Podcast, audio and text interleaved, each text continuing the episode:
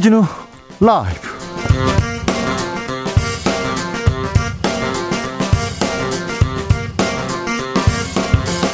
(2021년 10월 22일) 금요일입니다. 안녕하십니까? 주진우입니다. 윤석열 후보 전두환 늪에 빠졌습니다. 전두환 씨가 정치는 잘했다. 발언 이후 윤석열 후보 처음에는 앞뒤 자른 왜곡이다. 펄쩍 뛰었는데요 잠시 후에는 유감이라고 했다가 뒤늦게 송구하다고 밝혔습니다. 그런데 SNS에 개한테 사과를 주는 사진을 올려서 다시 논란이 되고 있습니다. 개 사과 사진이라 사과는 개나 주라는 거냐 개가 국민이냐 논란은 일파만파 커지고 있습니다. 아, 이 사건 보름 남은 국민의힘 경선에 어떤 영향을 미치게 될까요? 정치연구소 영앤영에서 분석해 봅니다. 국정감사가 대장정을 마무리했습니다. 화두는 단연 대장동 이재명의 가면을 벗기겠다는 국민의힘은 엉뚱한 돈다발 사진으로 발등을 찍었고 이재명 후보 지지율은 반등했습니다. 이런 가운데 야당은 전현희 권익위원장 무료 변론 발언을 두고 다시 공세에 나섰습니다. 야당 주장대로 이재명 감싸기였는지 전현희 위원장에게 직접 물어보겠습니다.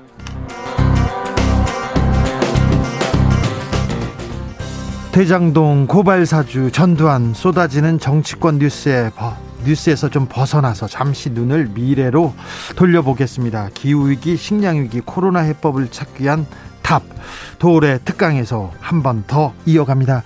도올이 보는 요즘 정치권과 이 시대 지도자에 대해서 이야기 들어보겠습니다. 나비처럼 날아 벌처럼 쏜다. 여긴 주진우, 주진우 라이브입니다.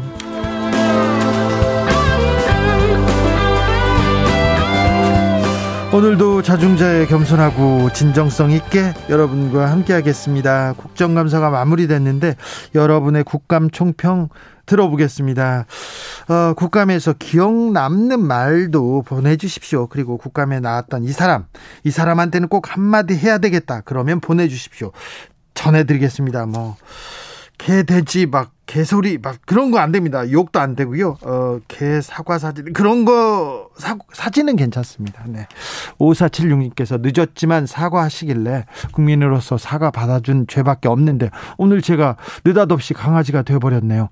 저 다시 사람 되고 싶어서요. 그렇게 얘기하셨고요. 1918님께서는 본부장 본인 부인 장모 리스크를 가진 윤석열 후보가 이번에는 제대로 실수를 하셨네요. 얘기합니다.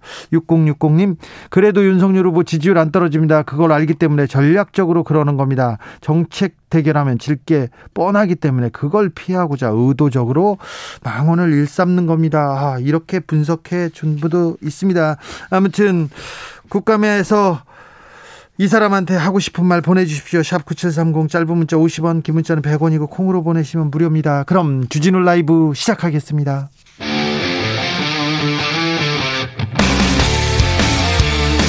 탐사보도 외길 인생 20년. 주 기자가 제일 싫어하는 것은?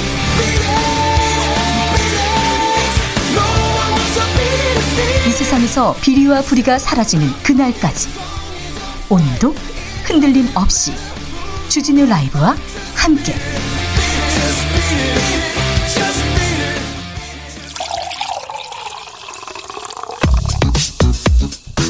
진짜 중요한 뉴스만 쭉 뽑아냈습니다. 줄 라이브가 뽑은 오늘의 뉴스 주스. 정상근 기자 어서 오세요. 네, 안녕하십니까? 코로나 상황 살펴볼까요? 네, 오늘 코로나19 신규 확진자 수가 1,440명이 나왔습니다. 네. 어, 제보다 한 명 적고요. 어, 지난주 목요일에 비해서는 240여 명 정도가 적습니다. 네. 어, 금요일에 발표된 확진자 수 기준으로 보면 14주 만에 가장 적은 확진자가 나왔습니다. 네, 백신 접종 상황 어떻습니까? 네, 오늘 아침 통계로 3,500만 명이 접종을 완료했습니다. 네, 전 국민 대비 68.2%고요.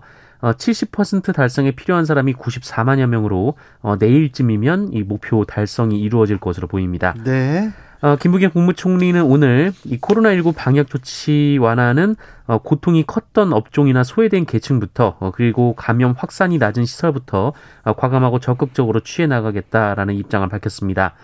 어, 단계적으로 완화하겠다라는 의미인데요.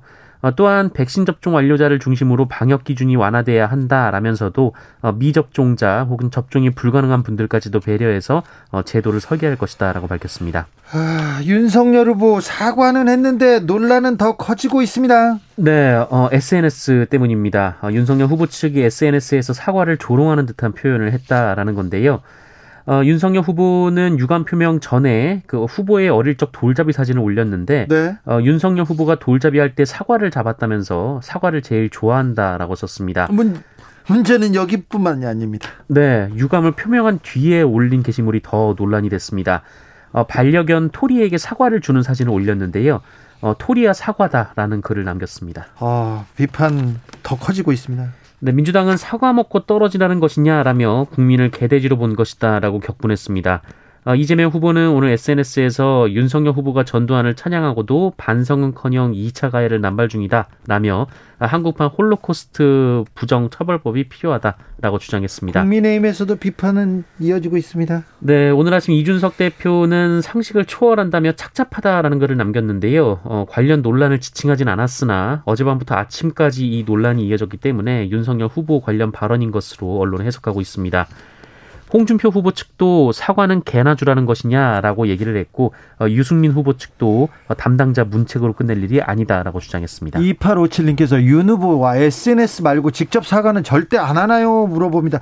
직접 사과를 해야 될 해야 될 것 같은데 네 아직까지 사과는 없습니다. 잠시 후에 윤석열 후보 측 입장 자세히 들어보겠습니다. 이재명 후보는 오늘 광주와 그리고 봉하마을에 다녀 다녔 갔습니다. 네, 어, 오늘 광주 국립 5.18 민주묘지를 참배했습니다. 어, 이 자리에서 이재명 후보는 예우가 박탈됐으니 전두환 씨가 맞겠다라면서 어, 전두환 씨는 내란 범죄의 수괴고 집단 학살범이라고 비판했습니다. 어, 그리고 5.18 민주묘지 초입에 이 전두환 씨 비석이 있는데요. 어, 이를 발, 발, 발로 밟으며 어, 윤석열 후보도 왔었나 와서도 못 밟았겠네라고 말을 했다고 합니다. 그리고 조용히 있던 이낙연 전 대표도 어, 입장을 냈어요. 네, 이낙연 전 대표는 자신의 SNS에 어, 경선 이후 최대한 조용히 지내고 있지만 윤석열 씨 언동에 대해선 말하지 않을 수 없다라면서 어, 전두환 씨를 옹호한 망발은 받아갈 수 없는 무지와 저급한 역사인식을 적나라하게 드러낸 것이다라고 주장했습니다. 네. 어, 이낙연 전 대표의 공개 발언은 지난 14일 캠프 해단식 이후 처음입니다. 윤석열 후보의 발언이 지금 이낙연 전 대표와 이재명 후보를 이어주고 있는 것 같습니다.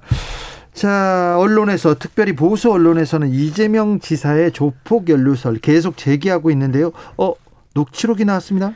네, 이재명 후보에게 뇌물을 전달했다라는 이 조직폭력배 조직원 출신 이 박철민 씨의 주장이 사실과 다르다라는 음성 파일이 공개됐습니다. 어, 녹취에는 박철민 씨가 뇌물 전달자들이라고 지목한 이들이 이 박철민 씨 변호인인 장영하 변호사와 대화를 나누는 뭐 내용이었는데요. 네. 어, 그런데 이들이 이재명 후보를 본 적이 없다라고 얘기를 했습니다. 아, 그래요? 네. 돈을 어, 줬는데 본 적이 없다고요? 그렇습니다. 이 박철민 씨는 이 두 사람이 돈 전달자라고 했는데요. 어, 돈 전달자로 지목받은 A 씨는 장영하 변호사에게 어, 은수미, 이재명이라는 사람을 한 번도 본 적이 없다라고 말했고요. 어, B 씨 역시 이재명 후보나 측근에게 돈을 준 적이 있느냐라는 질문에 없다라고 답했습니다. 아니 근데 없는데 이 얘기를 계속 하고 있습니까? 네, 어, 오히려 이들은 박철민 씨가 수감 중이었기 때문에 직접 얼굴을 본 적도 없다 이렇게 언급을 했는데요. 네. 이 장영아 변호사도 어, 이들과의 대화에서 박철민 씨의 말이 계속 왔다 갔다 한다라고 밝혔으며 또 박철민 씨가 돈 때문에 저렇게 작전하는 거 아니냐라고 의심하는 어, 그런 대화 내용도 있었습니다. 그런데 장영아 장영아 변호사가 계속 지금 조폭 연루설을 주장하고 있잖아요. 네, 이에 이재명 후보 측은 제보 신빙성이 떨어진다는 걸 알면서도 이런 주장을 했다는 것은 정치 공작이라고 주장했습니다. 아, 유동규 씨가 기소됐습니다. 네, 유동규 전 성남도시개발공사 기획본부장이 어제 재판에 넘겨졌습니다. 네. 어, 유동규 씨는 대장동 사건 관련해서 처음으로 기소된 사람이 됐습니다. 네, 혐의는요? 뇌물입니다. 지난 2013년 이 성남 시설관리공단 기획본부장 시절 어, 대장동 개발업체로부터 사업 편의 제공 등을 대가로 수차례에 걸쳐서 3억 5천2백만 원을 수수했다라는 것이 검찰의 주장입니다. 700억 원은 어떻게 됐습니까? 네, 700억 원을 받기로, 받기로 약속을 하고 이 화천대유 측의 편의를 봐주는 이 부정처사 후 수뢰 약속 혐의도 포함이 되긴 했습니다. 그런데 배임은 빠졌습니다. 네, 어, 유동규 전 본부장이 이 같은 행위로 성남 도시개발공사에 수천억 원대의 손해를 끼쳤다라는 배임 혐의는 공소 사실에서 제외됐습니다. 어, 구속영장에는 배임 혐의가 포함돼 있었는데 정작 기소에서 빠졌습니다. 아, 검찰은 보강 수사를 통해 혐의를 입증해서 추가 기소하겠다라는 입장입니다. 네. 윤석열 후보 장모가 부동산 개발 사업을 벌였습니다. 어, 감사가 시작됐네요. 네, 경기도 양평군 양평읍에 위치한 공흥지구인데요. 어, 윤석열 후보 장모 가족회사가 시행사로 참여를 했었습니다. 어, 여기서 몇 가지 논란이 빚어졌는데 이 먼저 LH가 어, 2011년 임대 아파트를 짓는 공영 개발을 하려다가 포기를 했는데 네. 그뒤 한 달 만에 윤석열 후보 장모 가족회사가 사업권을 따내서 분양까지 일사천리로 진행됐다라는 겁니다. 공영 개발을 포기한 후 민영 개발이 계속됐다는 거네요? 네, 또 윤석열 후보 장모 최모 씨가 이 도시개발구역 지정 직전에 그 이 일대의 땅을 집중 매입했다라고도 하고요. 예? 어, 그리고 시행사가 개발 사업 기간을 넘겼는데 양평군이 제재를 하는 것이 아니라 이 시행사가 별도로 신청하지 않았음에도 사업 만료일을 준공 직전까지 변경해줬습니다. 네. 이 특혜 시비가 나왔는데요.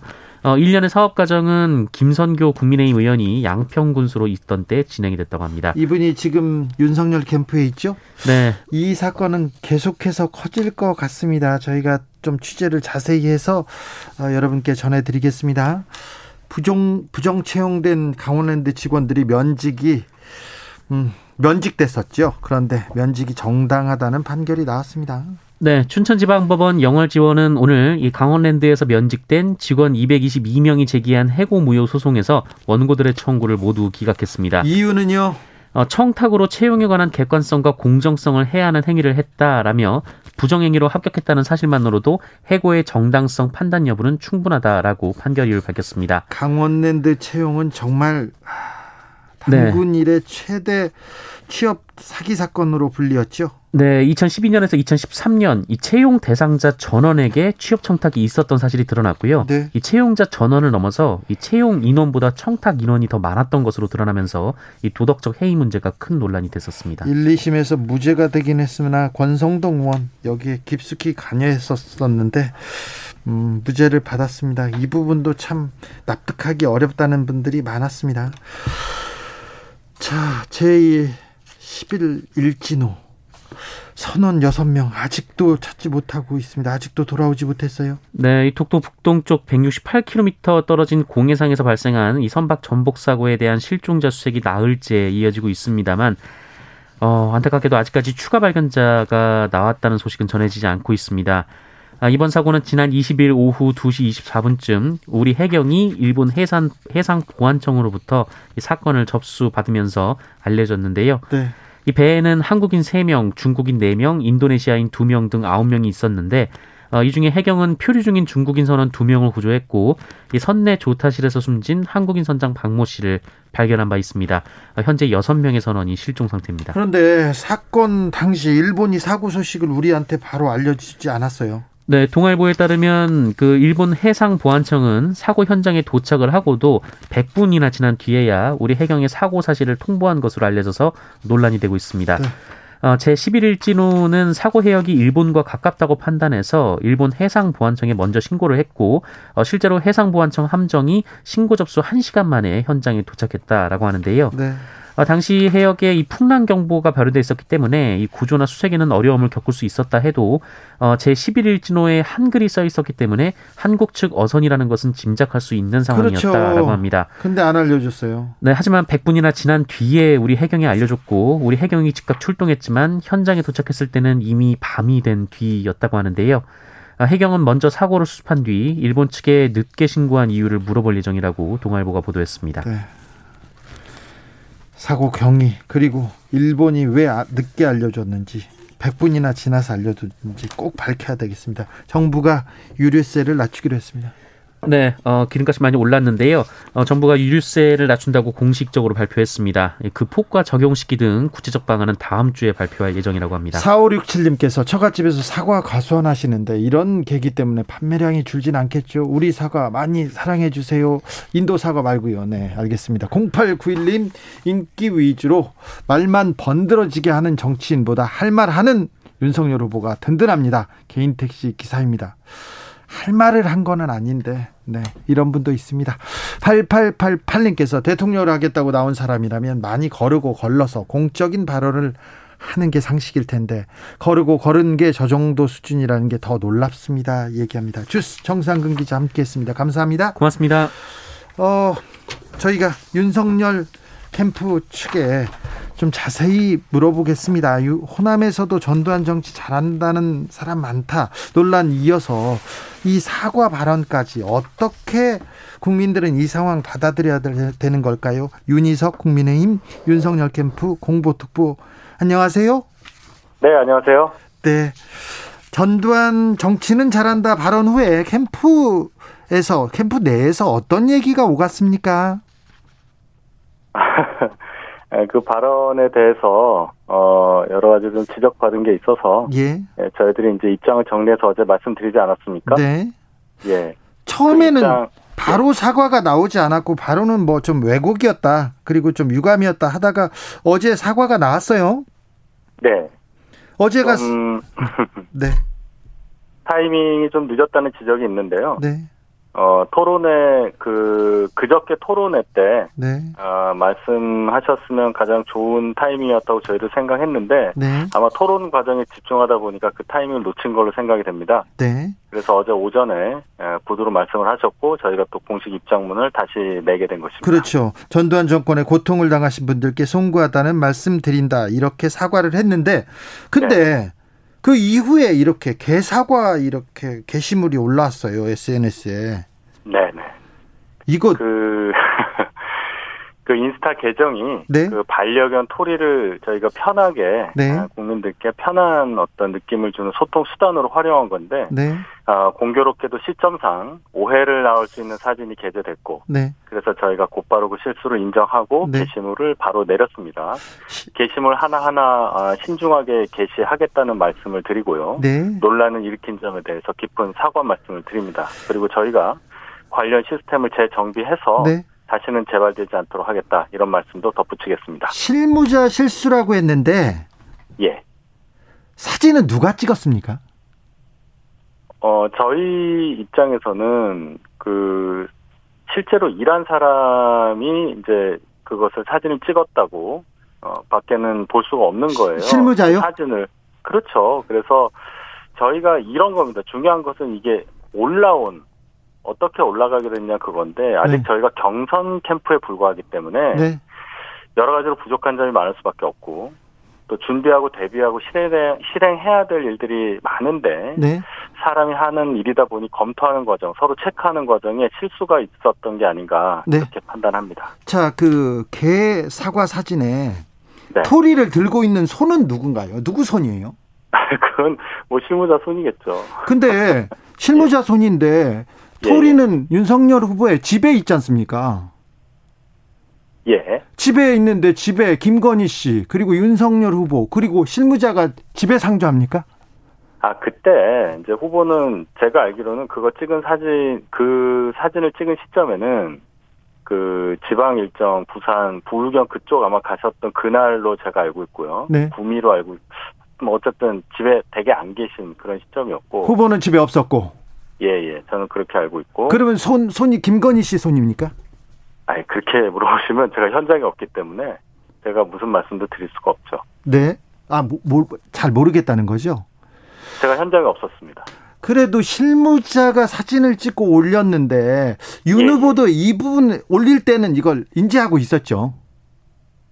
음, 후보가 지금 요즘에 토론이 하루 걸로 하나씩 있는데 인스타그램에 글 올라오는 것까지 후보께서 알고 그렇게 가시는 거는 물리적으로 불가능하다고 생각합니다. 아, 그렇습니까? 네. 저 경상도 사투리를 쓰던데 그 SNS에 예, 예. 이거는 또 좀 의도가 있습니까? 아니 원래부터 그렇게 설정을 했었어요. 아, 그래요? 경상도 예, 예. 강아지입니까? 그러면 토리가? 재밌게 하다 보니 네. 이제 강아지를 의인화해서 한 거 아니겠습니까? 네, 네. 예, 그러다 보니 뭐 사투리를 쓰게도 된 거고 네. 그런 과정에서는 재밌게 표현하다 보니까 그렇게 된 것이라고 이해해 주시길 바랍니다. 알겠습니다. 혹시 어, 이 인스타그램 실무자가 윤석열 후보의 좀 안티팬은 아니죠? 그 실수를 하신 분 입장에서 볼 때는 네. 얼마나 당황을 하시겠습니까? 일부러야 그랬겠어요? 그 실무자가 지- 아무튼 집을 드나들어서 집에 가서 사진을 찍어 온 겁니까? 아니면 집에서 강아지가 강아지가 개 저 집에 있는 거잖아요. 네, 집에 실- 있죠. 실무자가 그걸 찍으려면 집에 가야 되는 건 당연하잖아요. 네 후보나 그러면 사모님한테 사진을 찍어 달라고 한 건 아니고 실무자가 직접 간 거다. 그 과정 직접 화법으로 무슨 대화가 오갔는지 그건 제가 알지 못합니다. 나 그렇습니까? 네. 음 이번 사, 이, 이 상황 이 사태를 좀 겪으면서 윤석열 네네. 후보 뭐 어떤 얘기 하십니까? 음, 저희 입장문에 다 그 반영이 돼 있다고 봐요. 입장문에 그동안- 어떻게? 예. 그동안 쭉 그 여러 가지 논란도 많이 있었고 이제 발언 관련해서 네. 네, 그것을 더 가다듬는 계기로 삼겠다는 말씀을 하셨고 네. 어그 대선 후보로서의 무게감에 대해서도 어 충분히 다시 느끼게 됐다 이런 말씀 하시지 않았습니까? 네. 예. 그 전두 정도로 생각해 주시기 바랍니다. 알겠습니다. 전두환 전 대통령에 대한 역사 인식 인식이 좀 부족한 거 아니냐 이런 얘기는 계속 나올 것도 같습니다. 오늘 토론에도 음, 역사 인식 부족하다는 지적은 대단히 아프게 듣고 있습니다. 아, 저희가 그래요? 덧붙이자면 네. 음, 이 시대 한국 사회를 살고 있는 사람 중에서 전두환 씨를 옹호할 사람이 얼마나 있겠습니까? 네. 후보 발언이 전두환 씨에 대한 찬양이나 옹호가 아니었다는 것은 이해하시리라 믿습니다. 네. 예. 알겠습니다. 그러나, 그러나 독재자의 통치 행위를 거론한 것은 결코 옳지 못했다. 네. 이 말씀 다시 한번 드립니다. 알겠습니다. 윤석열 후보가 어, 광주 방문해서 방문하는 거 아니냐 이런 얘기도 있습니다. 거기 가서 계란 맞는 거 아니냐 이런 얘기하는 사람도 있는데요. 우리 사회의 성숙도가 네. 87년 대선 그럴 때 어, 특정 지역 후보를 특정 지역에서 뭐 계란을 던지고 하는 식의 그런 사회는 아니라고 생각합니다. 네, 네. 후보께서 진정성을 가지고 광주를 방문해서 네. 또 광주 분들에게 여러 가지 메시지를 드릴 텐데 네. 그 과정에서 결국 그런 일은 없을 것이라고 믿습니다. 알겠습니다. 광주 방문은 언제쯤 예정하고 계십니까? 음, 토론 때 말씀하셨습니다. 경선 끝난 직후에 방문을 하시겠다고 하셨으니까 네. 예, 그렇게 보면 되겠습니다. 아무튼 개사과 사진이 국민 여론을 들끓게 하고 있습니다. 캠프 차원이 아니라 본인이 직접 이거는 네. 사과해야 되는 거 아니냐 이렇게 지적하시는 분도 있습니다. 윤석열이 사과하는 걸 못 봤다 이렇게 비판하는 분들도 있는데요. 음, 사과라는 것이 사과를 받는 분이 그 사과를 어떻게 받아들이느냐 이것이 가장 중요하다고 생각합니다. 만약 예, 예. 어, 제 하셨던 후보의 아, 발언이 사과로서 부족했다거나 불충분하다고 느끼셨다면 앞으로 윤석열 후보가 본인의 행동으로서 진심에 부합하는 무언가를 확실하게 네. 국민 여러분들께 보여드리는 방법밖에 없다고 생각합니다. 네. 다시 한번 송구하다는 말씀 드립니다. 알겠습니다. 개사과 사진은 좀 너무했어요. 예, 저희가 네. 음, 실수가 좀 컸습니다. 네. 음, 검찰총장 그 장모, 그러니까 윤 후보 장모 가족회사가 경기도 양편에다, 양평에다 개발 사업한다, 특혜가 있었다, 이런 의혹이 있는데 여기에 대해서는 윤 캠프 측에서는 어떻게 보고 계신지요? 특혜라는 것이 아마 이걸로 생각이 됩니다. 사업 만료일이 지났는데 그걸 소급해서 연장해서까지 사업을 하게 했다. 뭐 그게 특혜가 아니냐면 아마 이런 얘기일 것 같아요. 그런데 이 도시개발 실시계획 인가가 지나기 전에 주택건설 사업계획 승인을 이미 받았거든요. 그렇게 되면 따로 도시개발 실시계획 인가를 안 받아도 그 예정 준공 기한, 즉 사업을 할 수 있는 기한은 자동으로 연장이 되도록 구주택법에 규정이 돼 있었어요. 그래서 이거는 혜택의 여부가 전혀 있을 수 없는 그냥 규정대로 된 거예요. 규정도로 됐다? 네. 김건희 씨 논문 얘기 계속 나오는데 여기에 대한 입장은요? 아, 논문에 대해서 이제 국민대에서 한번 판단을 했는데 네. 교육부에서 다시 얘기를 하니까 아마 다시 또 판단하는 걸로 알고 있습니다. 저희는 뭐 학교에서 판단하는 대로 따라야 되겠지만 네. 저희가 주장하는 대로 뭐 학교에서 판단하는 대로 따르겠습니다. 경력 허위 기재 부분은요? 그게 이제 허위 기재라는 부분이 학교 이름을 어, 어 길게 다 쓰지 않고 이렇게 학교 이름 길다 보니까 그렇게 축약해서 쓰다 보니 일어난 일이 하나 있고 또 어, 기재가 됐는데 실제로 확인해 보니 안 돼 있다 이런 말씀을 하는데 네. 저희는 실제에 부합하게 어, 이력서에 기재를 했다는 입장이고 네. 뭐 수사기관이 됐던 어디가 됐건 밝혀준다면 네. 저희는 뭐 아직까지는 사실에 부합한 이력서 기재였다 이렇게 주장합니다. 아 그래요? 먼저 사실관계를 밝히는 것도 방법일 텐데 캠프에서 그 저희가 방- 밝힐 수 있는 방법이 네. 워낙 오래된 얘기예요. 뭐 20년 훨씬 지났기 때문에 네. 그 당시에 그 학교 한두 개가 어, 빠졌다 하는 것이 일부러 그 학교들을 넣어서 특별히 뭐 채용되거나 하는 과정에 있어서 많이 크게 작용했다고 생각이 안 되거든요. 예. 그리고 예, 이 정도입니다. 일단은. 알겠습니다. 네. 하- 항상 냉정하시고 명석하신 윤희석 특보님 많이 좀 힘드시죠? 저희 몫이죠. 예. 네. 공보 특보니까요. 특별히 오늘 목소리에 좀 힘들어 보이십니다. 네. 예. 아, 힘든 건 아니고요. 방송을 하도 많이 하다 보니까. 아, 그랬습니까? 방송 때문에 예, 예. 힘드셨군요. 네, 윤석열 예, 예. 캠프의 윤희석 홍보특보였습니다. 감사합니다. 네, 감사합니다. 정성현님께서 윤석열 후보 이제는 야구공 캐치볼을 하면서 송구하는 사진이 SNS에 올라오겠네요. 아유, 그럼 거기까지는 생각을 못했습니다. 캐시님 사과 사과 재배 농민입니다. 그 사과는 시나노 골드라는 사과이고 인도 사과가 아닙니다. 아, 시나노 골드 사과입니다. 시나노 골드가 아니라 시나노 골드 사과이고 인도 사과가 아니었어요. 지금은 황금 사과라고 매우 센세이션을 일으켜 매우 맛난 사과입니다. 일본의 로얄티는 지불하지 않는 거로 알고 있습니다. 인도 사과 아닙니다. 국내에서 지금 생산이 되고 있습니다. 아, 알겠습니다. 0340님에서 이러면 영화 베테랑이 생각납, 생각납니다. 유아인이 사고 치면 유해진이 수습하고 지금 윤석열 캠프 보면, 보면 딱 그겁니다. 아, 그 생각까지는 못했습니다. 5451님, 이번 국감에서는 이재명 헛웃음 생각납니다. 1928님은 질문하는 의원님들 고성 지르는 거 지겹지도 않으시나요? 이번엔 기자 겸 아나운서 출신 김땡 해 의원을 다시 보게 된 국감이었습니다. 아, 그러셨군요. 3971님께서 왜 불러다 놓고 대답 안 듣습니까? 정말 이번 국감을 잘 드러낸 것 같아요. 유나래님은 아무래도 국정감사 질문계 패러다임을 제시한 국민의힘 김도 의원 기억에 남습니다. 얘기합니다. 1116님께서는 국민의힘도 문제지만 이재명의 변명 모른다는 소리만 들었네요. 유동규 이재명의 측근이 아니면 최순실도 박근혜 전 대통령의 측근 아닌가요? 이렇게 얘기하셨고요. 1993님은 경기도 국감 중에서 행안위 박재호 민주당 의원이 사학재단과 종교재단에 땅 조사를 하겠다는 발언 주목합니다. 실제 발표하면 최고입니다. 응원합니다. 얘기하셨습니다. 아, 중요한 부분을 보셨군요. 박재호 의원 응원합니다. 열심히 해주셔야 되겠습니다. 교통정보센터 다녀오겠습니다. 이승미 씨.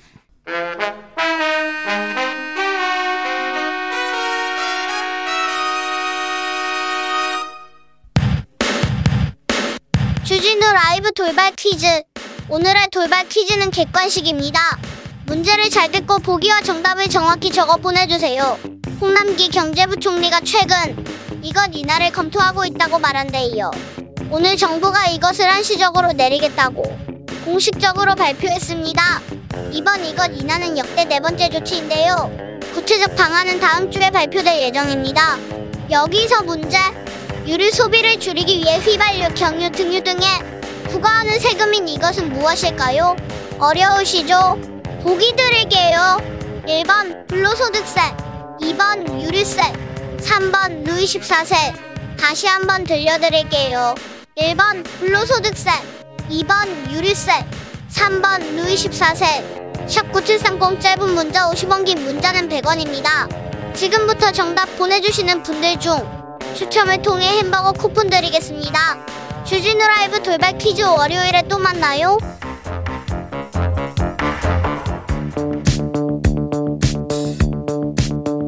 대한민국 정치의 새로운 100년을 준비한다. 21세기형 국회 싱크탱크 정치연구소 영앤영.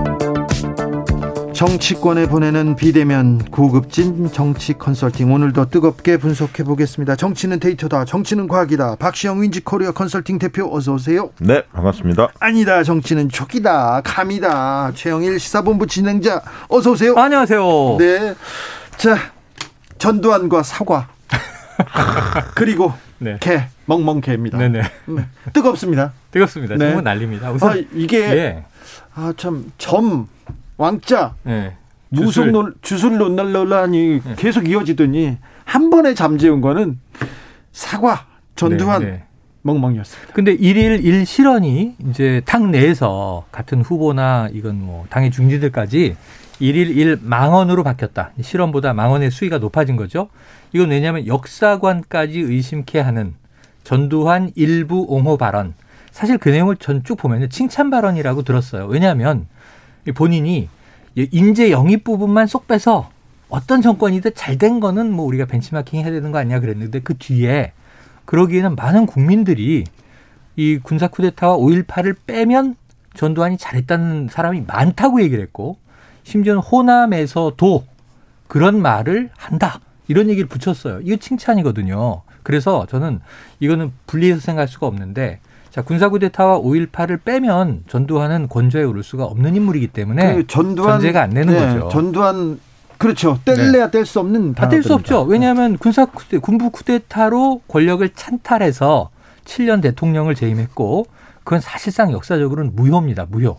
지나갔으니까 할 수 없지만 그리고 또 두 번째는 역사적 인물이면 사후에 뭐 한 1, 2세기 지나서 폭군이었지만 그때 경제는 좋았지. 이런 얘기 할 수 있어요. 문제는 당사자가 살아있고 재판받고 있고 발포 명령도 아직 답을 안 하고 있고 그리고 무려 천, 천, 천억 원에 가까운 추징금도 안 내고 있고 그 이런 지금 국민들이 보기에 하나도 납득되지 않는 인물을 굳이 좋은 사례로 거명한 이유가 뭐겠느냐. 이게 실수라면요. 정치 감각이 완전히 없는 거 아니겠습니까? 문제는 그 이유에 있습니다. 네. 네. 네. 저는 그렇게 봐요. 사실 실언이 누적이 되잖아요. 음. 빈번해지면 그건 실언이 아니에요. 음. 그거는 그분의 인식이다. 평소 생각이고 소신이고 음. 진심이죠. 어. 그렇게 보는 것이 합리적이지 않을까 그렇게 보고요. 음. 이제 역사관이나 가치관 이런 부분에 있어서 윤석열 후보의 역사관 가치관이 굉장히 위험한 거 아닌가 음. 이렇게 이제 의구심을 갖는 분들이 늘어나고 있습니다. 네.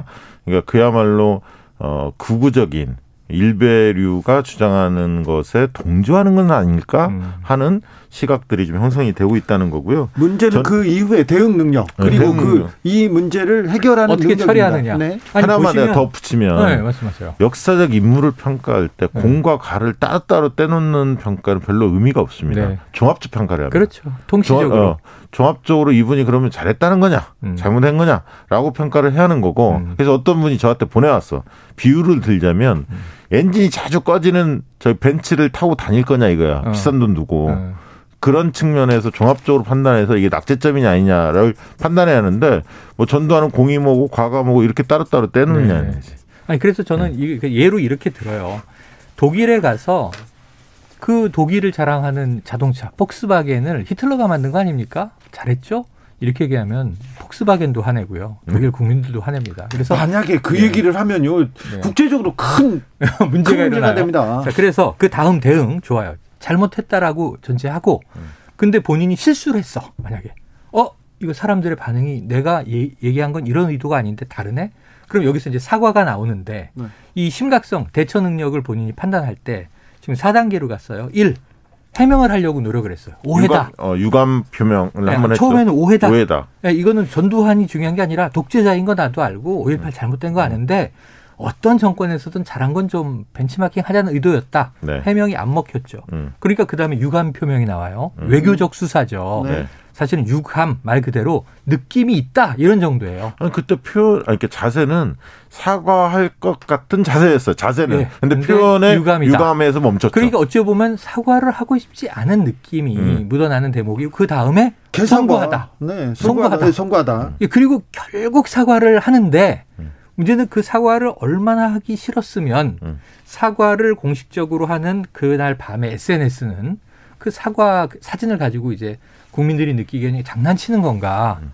그러니까 뭐 인도 사과. 처음에 돌잡이 사진이었죠. 그러니까 이게 제가 그걸 재밌게 다 봤는데 자 그냥 흑백 사진, 돌대 사진인데 뭐 누구는 연필 잡으라 하고 누구는 돈 잡으라고 했지만 타고난 먹성에 사과를 덥석 잡았고 이 성렬이는 어릴 때부터 사과를 참 좋아했더랍니다. 뭐 이런 얘기예요. 그게 왜 나왔냐면 음.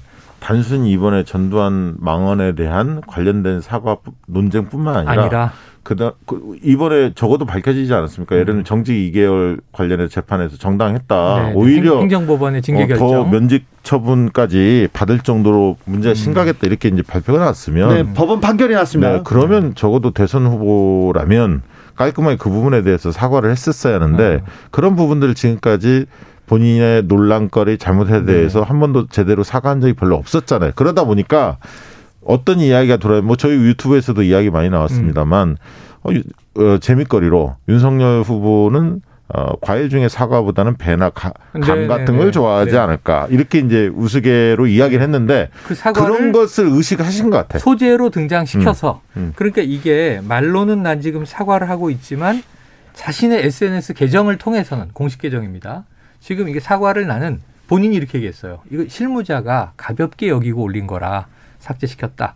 근데 문제는 이 가볍게 여기는 상황이 지금 이 엄중한 상황을 개정을 담당하는 SNS 전담 실무자가 인지를 못하고 있었다면 이건 후보의 잘못이에요. 네. 그러니까 왜냐하면 지금 이재명 지사는 국감 때 여러 가지 뭐 초과이익 환수제 같은 거 잘 대응을 하고 선방했다고 하지만 그래도 사과한 게 있잖아요. 사과했잖아요. 근데 인사관리 전... 책임을 사과했잖아요. 네. 그러면 자기 캠프에 네. 사람이 잘못 messaging한 거에 대한 인사관리 책임이 네. 그 수장인 후보에게 있는 거잖아요. 아니 근데 거기에 음. 더 나아가서 강아지의 비친 모습이만 화제가 된다면서요? 아, 지금 강아지 이 동공을 확대해 보니 네. 이건 팩트 체크가 필요한데 아니, 그 부분에 대해서는 네. 지금 명확하지는 않습니다만 어, 팩트 체크를 해야 되지만 눈동자에 지금 네. 쩍벌 남자와 여자가 있다고 하는데 그건 아직은 밝혀지지 뭐, 않았습니다. 뭐 이제 사과를 그런데. 주는 손은 다른 사람이다 뭐 등등 얘기가 도는데 확인된 건 뭐냐면 가볍지가 않다고 제가 말씀드리는 게 SNS엔 사진만 올라오는 게 아니라 설명 글이 짧게 올라오고 네. 해시태그가 붙어요.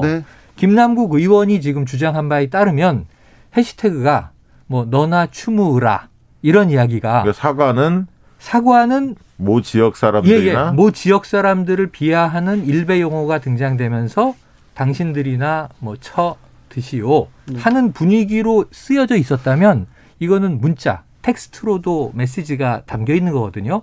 이 해석에 대한 해명을 또 이제 윤캠프가 내놔야 되겠습니다만 지금 이 사진을 장난으로 올렸다고 보기에는 여러 가지 의도성이 지금 저 너무 보입니다. 해석되고 있는 거죠. 아, 방금 전에 음. 방금 전에 윤 캠프의 공보 특보를 지금 그 맡고 계신 윤, 윤희석 전 의원이 어. 어 윤, 윤석열 후보의 집에서 집에서 캠프 담당 직원이 찍었다고 얘기했는데 네. 지금 TV 토론에서 예. 마스 토론을 하고 있습니다. 윤석열 그렇습니다. 후보와 유승민, 유승민 후보. 후보가. 윤석열 후보는 집 근처 사무실에서 캠프 담당 직원이 찍었다. 음. 벌써 지금 달라지죠. 후보 특보하고 어. 후보하고 지금 말이 달라요. 집과 사무실 달, 달라요. 달라요. 네네. 도리는 집에 있지 않습니까? 그래서 그렇죠. 담당 직원이 가서 집에 가서 찍었다고 했는데 네. 또 후보는 말이 달라요. 네.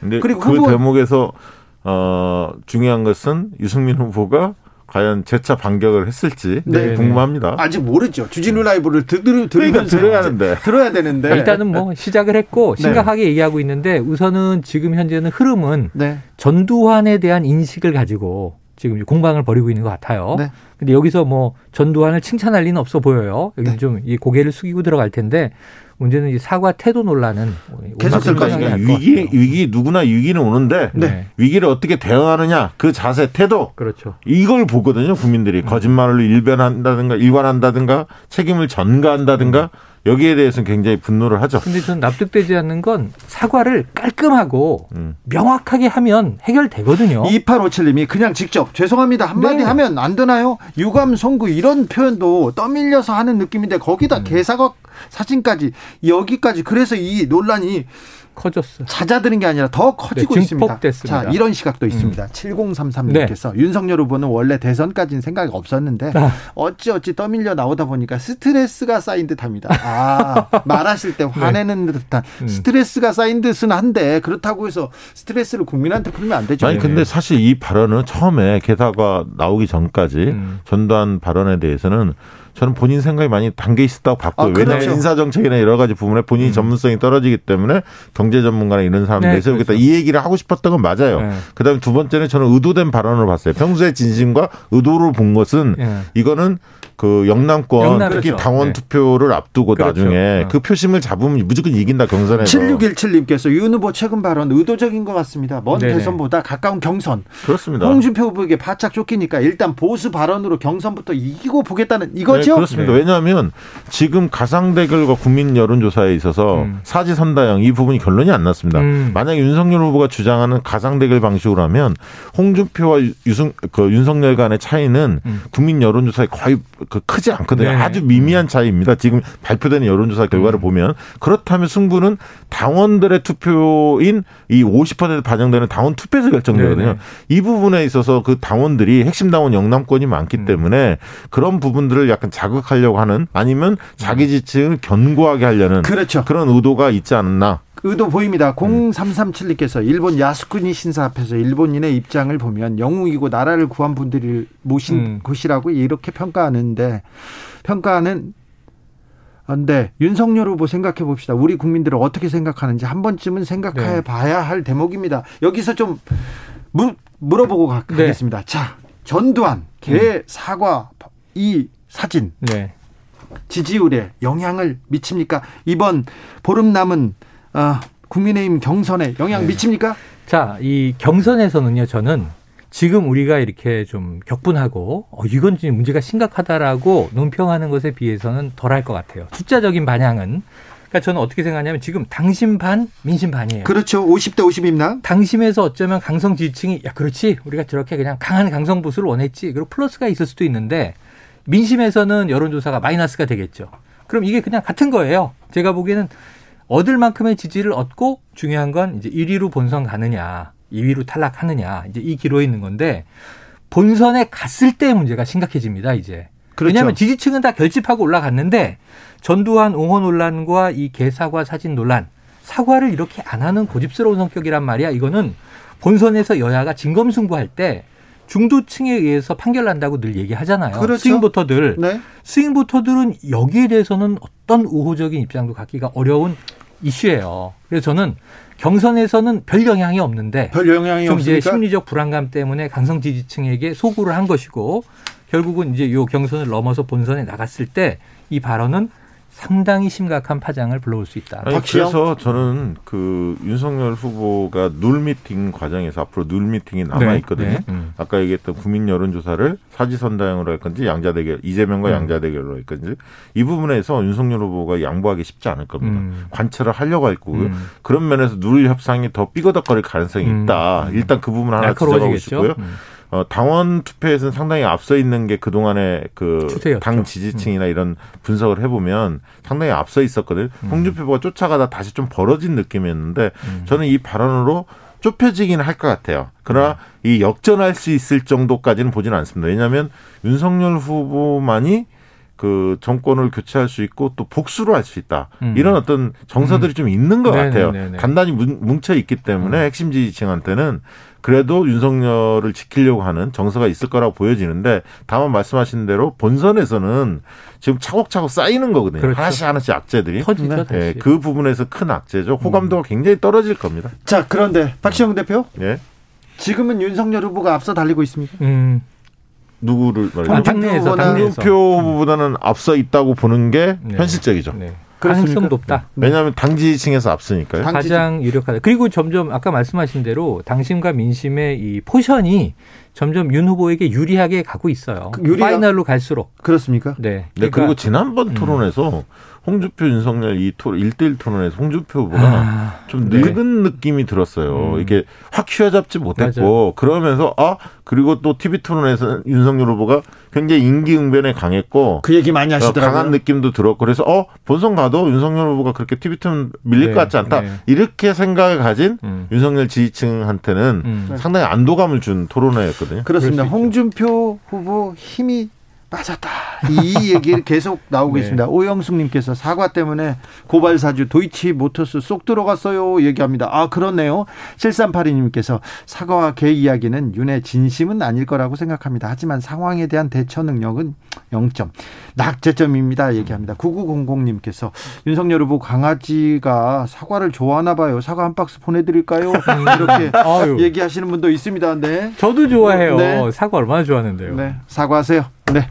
자, 이재명 후보는 25일 경기도지사를 사퇴한다고 합니다. 네. 그런데 변수가 하나 음. 이낙연 그렇죠. 전 대표가 자맹 중이었는데 맞아요. 가만히 있었는데 어 윤석열 후보 발언으로 네. 툭 올라왔습니다. 그렇죠. 자, 요거 왜냐하면 음. 그 호남의 상징적인 인물인데 그렇죠. 이낙연 후보의 입장에서는 이 여기에 대해서는 말안 할 수 없다. 5.18과 연결된 이 음. 부분을 말 안 하고 넘어가긴 그리고 음. 어떤 시기든 어, 본인의 존재감을 다시 과시를 그렇죠. 하는데 그런 측면에 딱 맞아 떨어진 거예요. 어, 그러다 이슈가. 보니 그러다 보니 이건 또 이제 이 일, 언론 일각의 해석인데 자 이낙연 전 후보가 완전히 대선을 접은 게 아닌 거 아닌가? 아직도 이제 이 혹시 이재명 후보에게 탈이 생길 경우에 그거는 이미 네. 이번에 유동규 배임제 그 적용이 안 되면서 끝난 거 아닙니까? 어, 아니, 구원 투수로 올라갈 가능성을 보는 거 아닌가 하는 관측들이 이제 나오는 거죠. 그런 시각들이 오히려 음. 음모론을 확산시키는데 저는 그렇, 그렇게까지 생각은 안 할 것 같은데 일부에서 얘기하는 것은 가처분 신청을 하지 않았습니까? 그래서 음. 투표 그 무효표 적용하는 네네네네. 문제에 대해서 지지자들이, 지지자들이 그래서 그 결과까지 보고 움직일 거다 이런 네. 시각도 있습니다. 일부에서는 음. 왜냐하면 지지자, 지지자들을 달래려면 이낙연 후보 입장에서는 그런 것까지 좀 깔끔하게 끝낸 다음에 합류하는 게 더 좋지 않나라는 권유가 있을 수 있다 고 봅니다. 일각에서. 시간, 시간. 그러나 너무 끌기에는 음. 이낙연 후보한테도 굉장히 불리해요. 압박들이 많을 겁니다. 왜냐하면 지지자 중에서도 흔쾌하게 도와야 한다. 지금 시점 더 끌면 안 된다. 이렇게 생각하는 분들도 많이 계시거든요. 음. 그래서 이낙연 후보가 길어지긴 합니다만 문제는 선대위에서 과연 그 공동 선대위원장을 맡을 거냐. 네 왜냐하면 지금 선대위원장으로 거론되는 것은 상임 선대위원장은 송길 대표가 대표. 맡을 수밖에 없습니다. 역대 네네. 관리기 그렇죠. 때문에. 그렇죠. 그다음에 이제 외부 인사 쪽으로 많이 고민을 음. 하고 있는데 어, 이낙연 후보가 공동 선대위원장 맡아주면 어, 당의 입장에서 이재명 후보 입장에서 굉장히 좋은 그렇죠. 그 모습이지만 네. 고문 형태로 갈 가능성도 있거든요. 음, 음. 대선 후보 나왔던 분들이 떨어진 분들이 그래서 어느 수위에서 도울지 어떤 음. 시점에 참여할지 그런데 조금 시간이 걸릴 수도 있다. 좀 그렇게 보고 있습니다. 그래서 의도를 가지고 지켜보는 아까 이제 언론 일각 말씀드렸지만 입장을 가지고 있는 시선들은 이 그 대통령 선거가 끝날 때까지 이낙연 후보를 계속 지켜볼 수 있어요. 네. 그래서 어떤 움직임이 나오면 또 보도하고 아 이거 갈라섰다. 이거 지금 뭐 원팀 아니다. 그러니까 이게 이 어떤 때 효과를 연상시키냐면 당내 문제긴 하지만 당 밖에서 문재인 후보가 최초로 2012년에 박근혜 후보와 붙을 때 이때 안철수와의 단일화가 네. 빅이벤트였는데 이게 온전하지 않은 단일화, 아름답지 않은 단일화가 되면서 선거 당일날 또 안철수 후보는 미국으로 날랐단 네. 말이에요. 네. 그래서 이거 이게 두고두고 이제 안 좋은 단일화 사례가 돼버렸거든요. 그러니까 그런 모양을 여기서 다시 이제 연출할 수 있는 그래서 제가 보기엔 말씀하신 대로 그 시간이 음. 오는 주말에 만나면 제일 좋아요. 그러니까 음. 20 3일, 24일, 네. 토일 막걸리 회동하면 최고 좋아. 좋죠. 근데 그 시간이 필요하다면 일주일의 시간은 전 더 있다고 봐요. 예, 예. 10월 마지막 주말 다음 주에도 좋은데 그 다음엔 주중에 드디어 이제 저쪽의 본선 주자가 11월 5일에 결정되잖아요. 예. 그 전에 10월 10일에 찾아오지 못했던 컨벤션 효과를 한 번은 만들어내는 게 저는 지금은 그동안에 이 10월 달에는 이재명 실현의 시간이었다고 보고요. 네. 음. 어, 지금부터 11월 때는 음. 오히려 윤석열 실현의 시간이 될 수 있다. 여러 음. 사안들이 지금 맞물려 있습니다. 네네. 대장동 관련해서도 어, 저축은행 불법 대출 이 부분에 대해서 뭐 책임론이 음. 새롭게 제기되고 있기도 하고요. 음. 그다음에 이제 고발사주 의혹도 마찬가지고. 그래서 윤석열 후보도 굉장히 넘어야 할 사안이 많은 것 같고 음. 저는 국민적인 인식을 보면 대선에 대해서 사람들이 굉장히 관심을 갖는 시기는 12월 대학 같아요. 아, 그래요? 네, 오히려 본격적인... 다음 달까지도 그냥 네. 어, 관망하는 분들이 많을 것 같다. 지금은 후보를 보는 시간이고 대선 본격적인 스타트는 12월쯤 된다는 얘기인데요. 네, 그렇습니다. 아, 이택수 대표가 리얼미터 이택수 네. 대표가 지금 당장 선거 치르면 국민의힘 누가 나와도 이재명 후보를 이길 가능성이 높다. 이 얘기에 대해서는 네네. 어떻게 생각하십니까? 정권 교체 열망이 강하다. 뭐 그 측면을 강조하신 것 같은데 그거는 저는 동의하지 않습니다. 않습니다. 왜냐하면 음. 어, 지금은 후보 간의 토론이라든가 이런 부분이 양측 네. 후보들이 어, 치열하게 이루어진 시기가 아니고요. 음. 그 즈음에 되면 12월 넘어가면 이제 후보 간의 인물 대결이 펼쳐지거든요. 네네. 그걸 유심히 보고 판단하는데 지금은 이제 지형 자체만 얘기하는 것 같아요. 저는 이택수 후보, 네, 이택수 대표의 일부 의견에 찬성하는데 네. 지금 흐름하고 반대예요. 유승민 후보나 원희룡 후보가 나오면 경쟁력이 있다고 봐요. 음. 근데 지금 현재 홍준표 후보나 윤석열 후보로는 경쟁력이 없다고 봐요. 지금 현재 시점을 끊어서 보면 그렇습니다. 한번 본선을 지켜보시죠. 여러 가지 변수가 작용할 것 같습니다. 아직 대선판 시작도 안 했습니다. 아, 시작도 안 됐어요. 네. 본선에서 붙어야 시작이 되죠. 정치연구소 영현영 씨, 최영일, 박시영 두 분 감사합니다. 감사합니다. 고맙습니다. 저는 6시 2부에서 이어가겠습니다.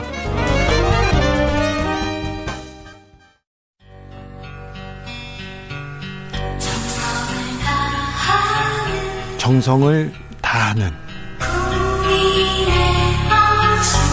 국민의 방송 KBS 주진우 라이브 그냥 그렇다고요. 주진우 라이브 2부 시작했습니다. 지역에 따라 2부부터 들어오신 분들 계시죠? 지금 막 라디오를 드신 분들 어서 오십시오. 잘 오셨습니다. 못 들은 1부는 방송 끝나고 유튜브에서 주진우 라이브 검색하시면 들을 수 있습니다. 잠시 라디오 정보센터 다녀오겠습니다. 조진주 씨.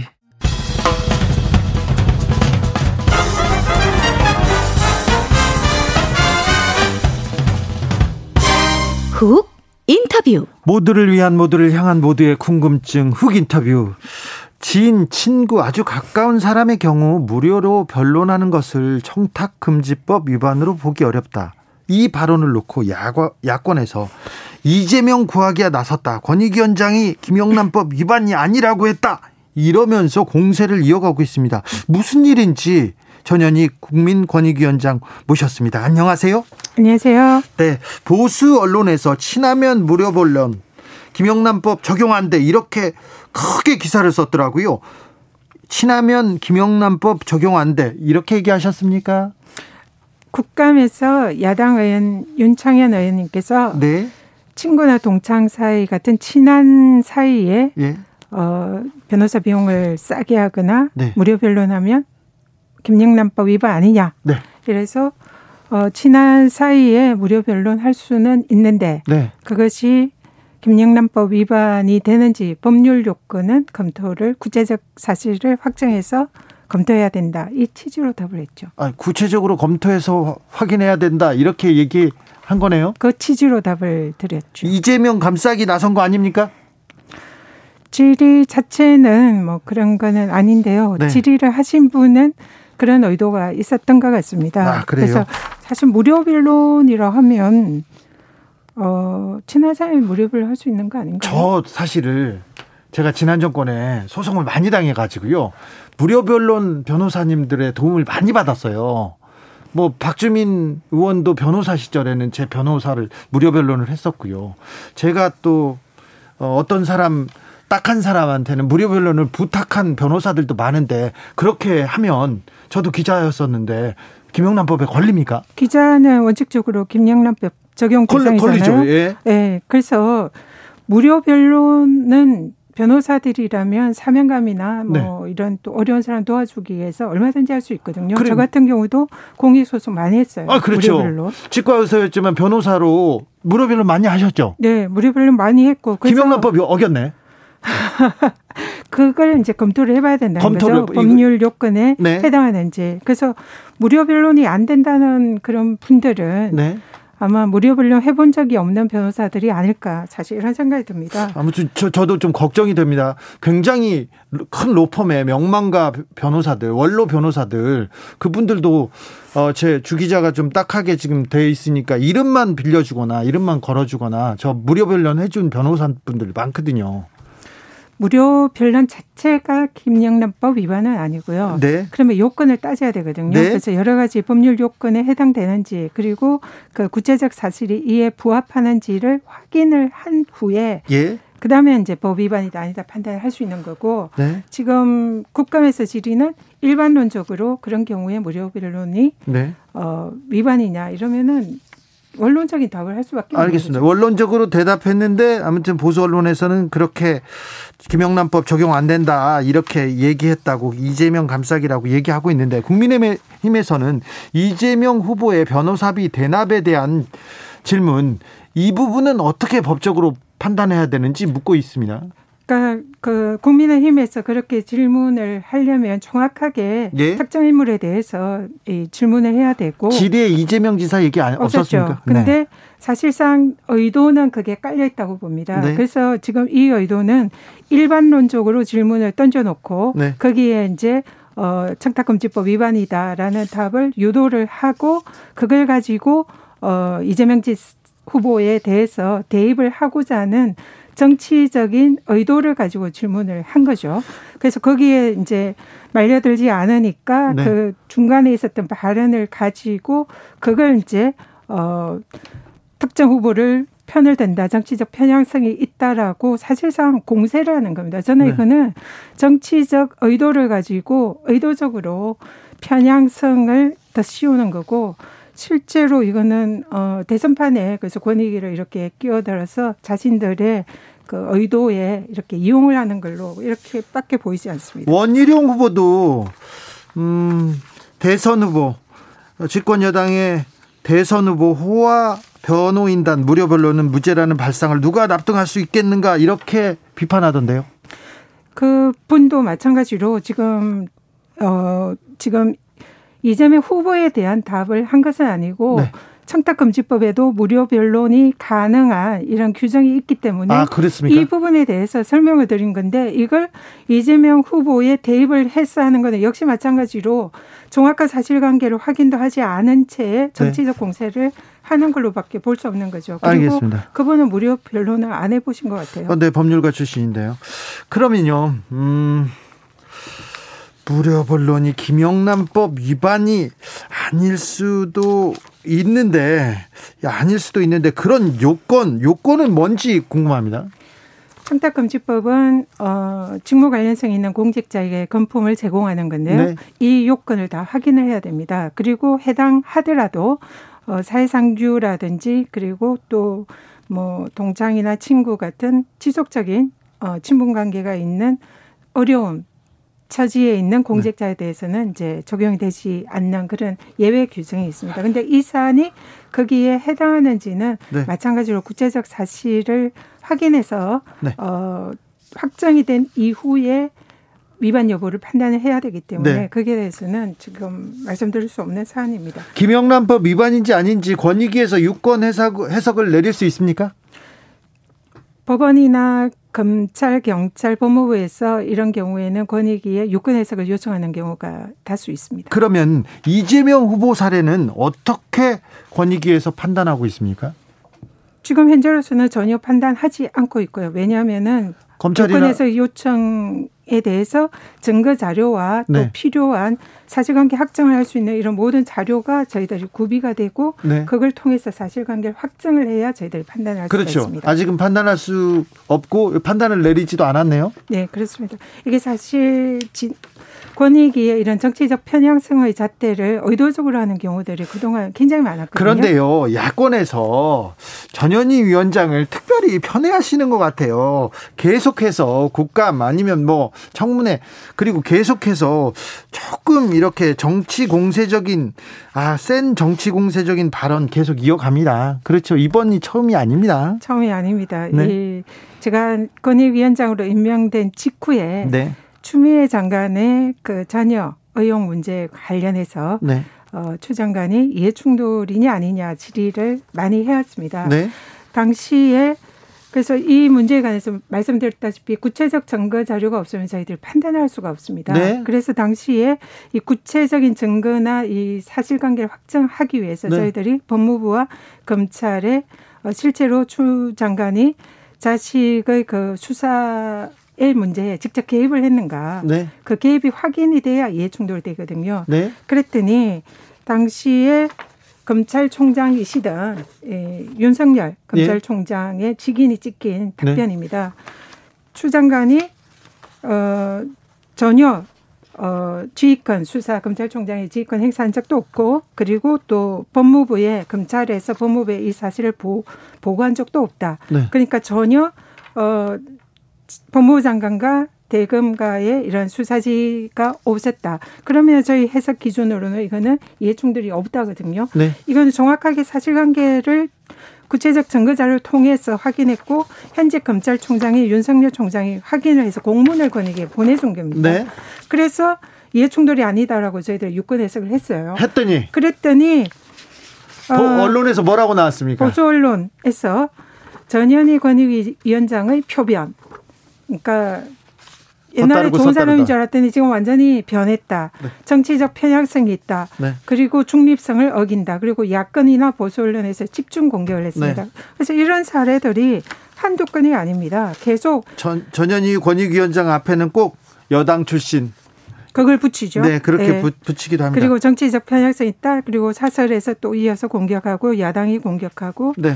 이런 식의 패턴이 계속 진행되고 있습니다. 권익위는 국민 권익위원회죠. 국민의 권익을 위해서 지금 존재하는 곳이지 않습니까? 그렇습니다. 그 여당 야당 그 정치하고는 무관한 거지 않습니까? 그렇습니다. 이번 국감 준비도 직원들 열심히 했죠. 직원들이 밤새워서 일을 네. 했고요. 네. 어, 권익위 직원과 저는 오직 국민만을 바라보고 국민의 편에서 중립적으로 정치적 편향 없이 정말 열심히 일을 하고 있다 자부를 하고 있고요. 그런데 권익위 국감에서는 그 이재명 국감 이재명 얘기만 나오던데요. 이재명 저기 후보하고 권익위에서 권익위에서 이재명 후보 관해서 뭐 조사하거나 이렇게 어 지금 뭐 쳐다보고 있는 사안이 있습니까? 현재까지는 없습니다. 없습니까? 그리고 거기에 대해서 어 그쪽으로 몰아가기 위해서 상당히 일반론을 가장한 그런 질문들이나 유권에서 요청은 굉장히 많이 들어오고 있고요. 네. 그 또 좀 비겁하다고 생각되는 게 실명을 밝히지를 않습니다. 질의를 하는 게 보면은 네. 그냥 어뭐 현뭐 법무부 장관이 이럴 경우에는 어떡하냐 네. 아니면 뭐 검찰총장이 뭐 이러면 어떡하냐 현직 뭐 누구 이렇게 적시를 없어. 하지 네. 않습니다. 그리고 기자가 이렇게 하면 법 위반 아니냐. 근데 저희들이 다 보면은 언론에 그런 게 많이 지금 현재 드러나고 있는 거예요. 네. 그러면서 네. 그거를 일반론적으로 낚시성의 질문을 던져서 네. 거기에 대해서 저희들이 조금이라도 어 답변을 하면 그걸 꼬투리 잡아가지고 그다음에 이제 권익위가 이렇게 잘, 잘 이해했어요. 답변했다라고 네. 하는 거죠. 무료 변론이라고 하더라도 청탁금지법 위반이 아닐 수도 있다. 보기 어려울 때도 있다. 이런 원론적인 얘기를 하고 사안별로 따져봐야 된다. 이렇게 대답했는데 보수 언론에서 이재명 감싼 전현희 이러면서 야당 뭐 여권 출신 권익위원장 이거 김영란법 적용 안 된다고 했다 이렇게 몰아갔다 이렇게 봐도 되는 거죠? 자기들이 그렇게 만들고 싶은 대로 보고 싶은 대로 해석을 해서 그런 식으로 몰아가고 있다 생각합니다. 어, 억울하세요? 억울하다기보다요. 뭐 네. 뭐 그런 거는 이제 공직자로서 뭐 당연히 뭐 있을 수 있는 일이라고 생각을 하나 네. 아쉬운 것은 어, 정확하게 공직 어, 권익위원장으로서 또 권익위에서 법률에 기해서 판단을 하고 그에 대해서 얘기하는 것을 자신들의 입맛에 맞게 자신들 기준으로 사실과 다르게 재단하는 것은 문제가 있다 생각합니다. 전현희 위원장님 이재명 감싸기에 나선 거 아닙니까? 마지막으로 묻습니다.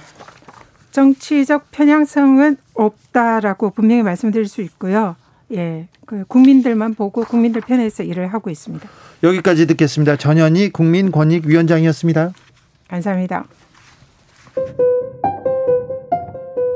정치 피로, 사건 사고로 인한 피로, 고달픈 일상에서 오는 피로. 오늘 시사하셨습니까? 경험해 보세요. 들은 날과 안 들은 날의 차이. 여러분의 피로를 날려줄 저녁 한 끼 시사. 추진우 라이브.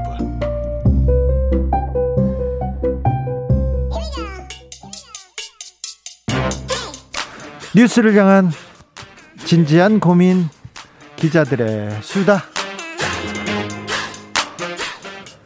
라이브 기자실을 찾은 오늘의 기자는 미디어 오늘 정철은 기자입니다. 어서 오세요. 안녕하세요. 오늘은 어떤 얘기 준비하셨습니까? 네, 윤석열 캠프에서 이진숙 전 MBC 기자를 어, 시민사회 총괄본부 대변인으로 영입을 했습니다. 아니 지난번에 갔다가 네. 안 됐잖아요. 예, 그러니까 지난 8월에 언론특보로 이분이 합류를 했었는데 어, 전국 언론 노조 비롯해서 이제 반발이 좀 심했습니다. 언론계. 그렇죠. 그러니까 어, 이분이 해촉이 됐었거든요. 네. 그랬는데 이번에 다시 영입을 한 겁니다. 네. 그래서 도대체 이게 어떤 의미냐? 그렇죠. 그래서 지금 윤석열 예비 후보가 이제 뭐 5.18 관련된 뭐 네. 망언도 하고 이랬는데 뭔가 우클릭의 한 행보가 아니냐 뭐 이런 분석도 있습니다. 이진숙 대변인 어떤 사람이었어요? 네, 좀 유명하신 분인데요. 네. 어, 2012년 그 MBC의 공정방송 파업 170일 네. 파업 당시에 MBC 홍보국장으로 이제 김재철 체제의 핵심 인사였고요. 그렇죠. 어, 그러면서 그 당시 공정방송 파업에 나섰던 어, 기자 PD들이 어, 수많은 징계와 어, 고통을 겪었는데 그렇게 좀 MBC를 망쳤던 인사다, MBC를 후퇴시켰던 인사다 이런 언론계 안팎에 어, 비판을 많이 받았던 인물이고요.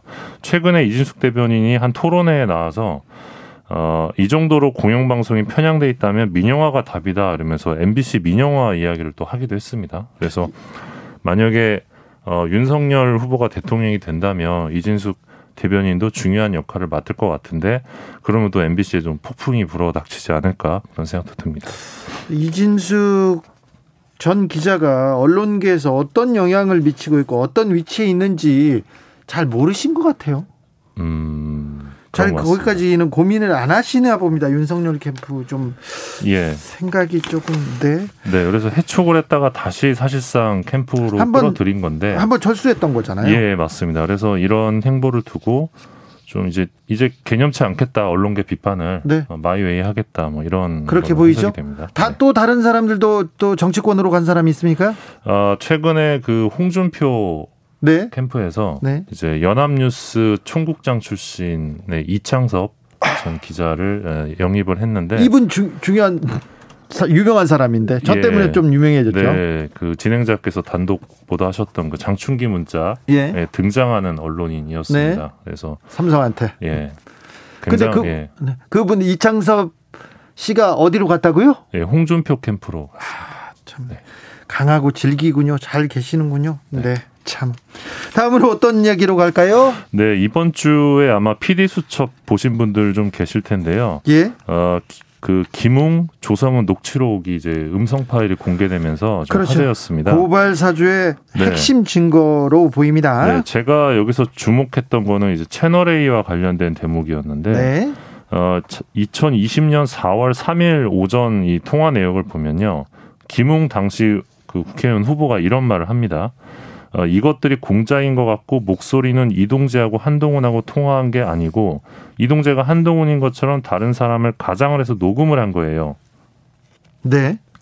그러면서 그거를 아마 오늘 밝힐 것 같고 아, 오늘 아마 이동재가 양심 선언하면 바로 이걸 키워서 하면 좋을 것 같은데요. 이런 말이 나오거든요. 말이 나옵니다. 이게 김웅 의원의 목소리로 나옵니다. 네, 근데 이게 사실 대단히 중요한 대목인데 그렇죠. 네. 언론이 좀 많이 놓치고 있는 것 같습니다. 네. 그래서 지금 PD 수첩을 통해 드러난 게 고발 사주 이상의 무언가가 담겨 있다. 이두 사람의 대화의 네. 그, 그 내용인데요. 앞서 아시겠지만 이 윤석열 검찰총장의 측근이었던 대검 간부가 검언 유착 의혹을 보도한 MBC 기자 다섯 명에 대한 고발장을 이제 미래통합당 측에 전달했다 이런 뉴스 뉴스버스에 보도가 나왔었고요. 손준성요. 손준성 예, 맞습니다. 검사. 그리고 고발장도 공개가 됐었는데 그런데요. 실제 고발은 이루어지지 않았죠. 근데 네. 중요한 거는 네. 김웅 후보가 그 당시에 이 채널 A에서 어, 이, 이런 이게, 일이 벌어지는 거를 예, 그러니까 다른 사람을 한동훈 목소리가 아니라 다른 사람을 녹음한 거다. 네. 그리고 양심 선언을 할 거다. 이걸 어떻게 알았을까요? 도대체 누구한테 들었을까? 이게 핵심이거든요. 어떻게 알고 있었을까요? 사실 이 당시 상황에서는 뭐 제가 아무리 미디어 기자 생활 오래 했지만 저, 저도 절대 알 수 없는 내용이었고 그렇죠. 채널 A 내부에서 극히 일부만 알고 있던 내용이었거든요. 네. 그리고 이동재 기자의 경우는 당시 이제 반박 아이디어를 이제 회사에 보고하면서 어 특정 인물 한동훈과 비슷한 목소리로 녹음한 다음에 제보자 지 아무개 씨를 만나서 다시 들려주고 녹음하게 하겠다 이런 계획을 밝혔는데 이게 이루어지지 않았습니다. 네, 근데 이, 이 연기를 하겠다, 네, 연극을 맞습니다. 만들겠다는 것을 그 모의만 하고 네네. 이루어지진 않았어요. 네. 근데 김웅 후보의 김웅 후보의 통화 내용을 보면 네. 마치 이게 이루어진 것처럼 이야기를 했습니다. 네. 단정적으로 이야기를 했는데 아니 앞으로 이루어질 거라고. 아니요, 아니요. 그 이루어진 것처럼 다른 사람을 가장을 해서 녹음을 한 거예요라고 그렇죠. 말했거든요. 어, 단정적으로 얘기했습니다. 단정했네요. 네. 그래서 제 생각에는 당시 김웅 후보 발언은 당시 채널 A의 고위 관계자가 검찰 쪽과 여러 정보를 주고 받았을 가능성이 있다는 점을 시사한다고 보고요. 네, 그 정보들이 김웅 후보에게 흘러갔을 가능성이 높다. 굉장히 의, 뭐 의심할 수밖에 없습니다. 예, 그럼 이 통화 속에서 양심 선언은 뭐냐? 네. 이게 채널 A 진상 보고서에서도 없는 내용이거든요. 양심 네. 선언은 결국 네. 채널 A가 하려던 여러 선택지 중에 하나였다. 이 양심 선언이. 예. 그러니까 MBC가 작년 3월 31일 날 단독 보도를 한 다음에 채널 A가 여러 대응 방안을 고민을 하다가 결국 이제 이 사건을 기자 개인의 일탈로 정리를 하거든요. 예. 어 그러니까 이 이동재 양심 선언은 대응 방안으로 선택지를 두고 있다가 이제 결국 이루어지지 않은 것이죠. 예. 그리고 대신에 어, 채널A 쪽에서는 기자 개인의 일탈이 맞다. 그러면서 이제 이 사람을 이동재 기자를 해고하면서 이 건을 정리를 하게 됐는데, 어, 어떻게 보면 만약에 MBC 보도 이후에 검찰과 채널A가 어떤 공동의 목표를 가지고 대응 방안을 서로 같이 논의하는 과정에서 서로 정보를 주고받았다라고 한다면, 어, 당시 이제 김정은 채널A 보도본부장, 홍성규 사회부장, 배예린 법조팀장 어떤 역할을 했는지, 그리고 이 공동의 목표가 있었다면 그것이 윤석열 전 검찰총장의 이 정직 2개월 징계 사유가 된 이 채널A 사건 감찰 수사 방해와 또 어떤 연관이 있는지 이걸 따져보는 게 저는 공수처의 향후 수사에서 굉장히 중요한 대목이라고 생각을 합니다. 네. 그래서 만약 대응 방안과 증거 인멸을 검찰과 채널A가 공동으로 모의했다. 이게 드러난다면 저는 이것이야말로 검언 유착의 확실한 증거가 될 수 있다. 봅니다. 김웅의 녹취록에 녹취록에 검언 유착의 실체를 밝힐 만한 굉장히 중요한 내용이 담겼습니다. 그런데 네. 다 지금 정치 얘기만 하느라고 네. 이 언론 언론 지금 정철은 기자가 짚어본 이 김웅의 말이 숨겨놓은 진실을 지금 찾지 못하고 있는데요. 아 공수처에서 이 문제도 조금 빨리 명확하게 좀 밝혀주셨으면 합니다. 국감도 끝났으니까 김웅원 이제 공수처에 좀 협조해서 빨리 의혹을 밝히시길 바랍니다. 언제까지 기억 안 난다. 언제까지 모른다. 언제까지 바보 행세만 하실 거예요. 검사 후배들한테 검사 뭐 식구들 검사 친구들한테 창피하지 않습니까? 국회의원 사람 친구들한테 어 선배들한테 창피하지 않습니까? 진실을 먼저 밝혀 주십시오. 언제까지 그렇게 모른다고만 하시겠습니까? 자, 수원역에 어, 신문지가 가득 쌓여 있다고요? 예, 제보를 받았는데요. 10월 15일이었는데 수원역에서 중앙일보를 무료로 배포하고 있었습니다. 그냥 나눠줍니까? 예, 그냥 공짜로 무료 홍보지로 수백 부가 쌓여 있었던 사진을 봤는데요. 네. 뭐 수원역뿐만 아니라 부평역에서도 발견이 됐고요. 중앙일보가. 네. 그리고 영등포 구청역에서는 이제 한국경제를 무료로 나눠주는 거를 저희 후배 기자가 봤습니다. 근데 네. 재밌는 거는 한국경제가 다음 날 신문을 나눠주고 있었답니다. 네. 퇴근 시간에. 네. 어, 아무튼 매일경제도 부평역에서 무료로 나눠주고 있었고요. 아니 신문을 무료로 배포하는 거는 신문을 좀 봐라. 보다 보면 뭐 이런 정보가 많다. 그래서 네. 이렇게 홍보하고 마케팅 쪽으로 쓸 수도 있는 거 아닙니까? 근데 최근에 갑자기 이게 눈에 띄게 된 건데 아, 최근에 이유, 네, 이유가 뭐냐면요. 최근 문화, 지금 문화체육관광부가 이 ABC 유료 부스의 정책적 활용을 중단한 다음에 이 정부 광고 집, 집행의 핵심 지표로 종이신문의 열동률 조사를 하거든요. 이 여기 청취율 조사 기관이구나. 아, 네. 네. 그래서 지금 열동률 조사 기간이에요. 네. 근데 이 시점에 맞춰서 중앙, 매경, 한경이 어, 지하철역을 중심으로 신문을 무료로 배포하고 있는 거거든요. 네. 그래서 지금 열동률을 인위적으로 끌어, 끌어올리기 위한 꼼수 아니냐 이런 지적이 나오고 있습니다. 앞으로 그러면 열동률을 조사해 가지고 예. 그걸로 이제 다시 정책을 짠답니까? 정부 광고 단가가 결정될 수 있는 거죠. 네. 그래서 지금 국정감사에서도 관련한 질의가 있었는데 김의겸 열린민주당 의원이 어, 무료 배포가 조직적으로 전국적으로 이루어지고 있다. 이거 편법 아니냐? 그리고 최형도 국민의힘 의원은 이게 뭐 인기 투표처럼 돼버렸다. 이렇게 되면 무가 무가지 천국이 될 거다 우리나라가 네. 이런 네. 우려를 했고요. 여기에 대해서 황희 문체부 장관은 어, 무가지 때문에 우리도 골머리다 이렇게 답을 했습니다. 네. 현재 문체부는 이 무가지로 배포되는 부분의 경우는 이 신문을 보게 된 경로를 조사하는 방식을 통해서 이 최종 열독률에서 조정할 방식입니다. 이렇게 어, 밝힌 상황입니다. 돈 있는 신문사는 뭐 계속 신문을 찍어가지고 자기의 영향력을 또 유지하려고 합니다. 네. 지금 신문사들은 뭐 일종의 자존심 싸움처럼 예, 열심히 예, 홍보에 나서고 있는 것 같습니다. 그렇습니까? 위드 나님께서 목동역 매일경제 배부 추가요 얘기합니다. 네, 알겠습니다. 제보 감사합니다. 기자들의 수다 지금까지 미디어 오늘의 정철운 기자와 함께했습니다. 감사합니다. 고맙습니다. 오늘 돌발 퀴즈의 정답 발표하겠습니다. 정답은 유류세였습니다. 유류세입니다. 교통정보 알아보고 가겠습니다. 이승미 씨.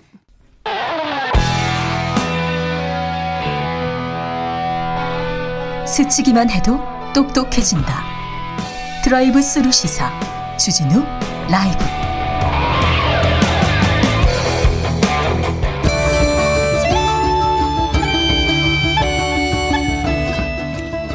주진우 라이브 가을 특집 돌에 왜 농촌이 미래다.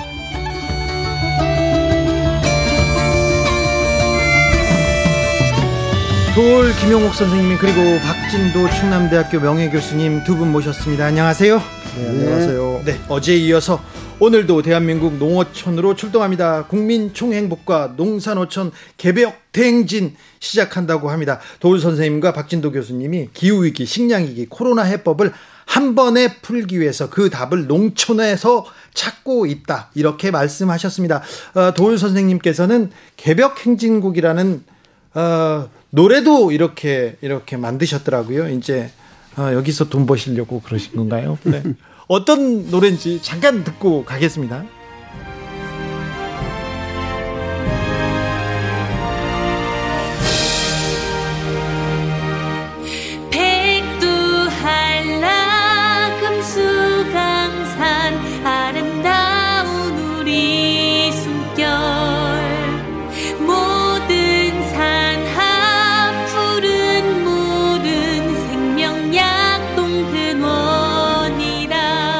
농어촌이 풍성해야 우리 민족 앞길 있네. 농어촌이 피폐하면 우리 생명 끊어진다. 대단한 가사는 아닌 것 같습니다. 동원 선생님이 직접 작사를 하셨. 어떻게 또 노래까지 이렇게 만드셨습니까? 대단한 작사가 아니랬네. 아니요, 죄송합니다. 그렇게 얘기한 거죠. 개벽 행진곡, 아, 힘이 있습니다. 아니 이게 그 많은 내용을 이건 이건 그 어떤 선전용의 그런 또 메시지가 들어가야 되니까 네. 그 압축을 시켜야 된다 많은 메시지를 네. 내가, 내가 너무 좀 낭만적인 가사가 아닌 꼴이 됐지만은 네. 여기 다 들어가 있어요. 아 그렇습니다. 네. 백두알라 금수강산 아름다운 우리 숨겨 여기 다 들어가 있답니다. 돌 네. 선생님이 낭만이 빠지면 이건 안 되는데 낭만적이기도 합니다. 아, 자 농촌에서 해법을 찾으면 부동산 문제도 코로나 문제도 기후 위기도 식량 위기도 가장 중요한 문제를 농촌에서 풀 수 있다고 이렇게 아, 도울 선생님이 직접 얘기하셨는데요. 자, 이 도훈 선생님 말씀에 조금 그 공감하고 이렇게 정책이 좀 나왔으면 좋겠습니다. 어, 대구원이 지금 대선이 5개월도 남지 않았는데 이 농촌에 주목하고 있는 대선 후보 보입니까? 별로 보이질 않는 것 같아요. 그래요. 네. 박진도 선생님? 예, 제가 그 지금 나와 있는 네. 소위 그 대선 후보들 출마 선언문과 음. 그리고 후보 수락 선언문 네. 제가 좀 검토를 해봤습니다. 네. 검토해봤는데 농촌이란 단어는 없습니다. 아 없어요? 어디, 어디 에도 없고요. 예. 지역이란 단어가 등장하는데 네. 심상정 후보 수락 연설을 보니까 세 번 나옵니다. 네. 나 어떻게 나냐면 지역 소멸이 두 번 나오고요. 지역 간 차별 이렇게 나옵니다. 네. 조금 네. 지역에 대한 문제 의식이 있습니다. 네. 근데 이재명 후보 수락 연설을 보니까 두 번 나오는데 네.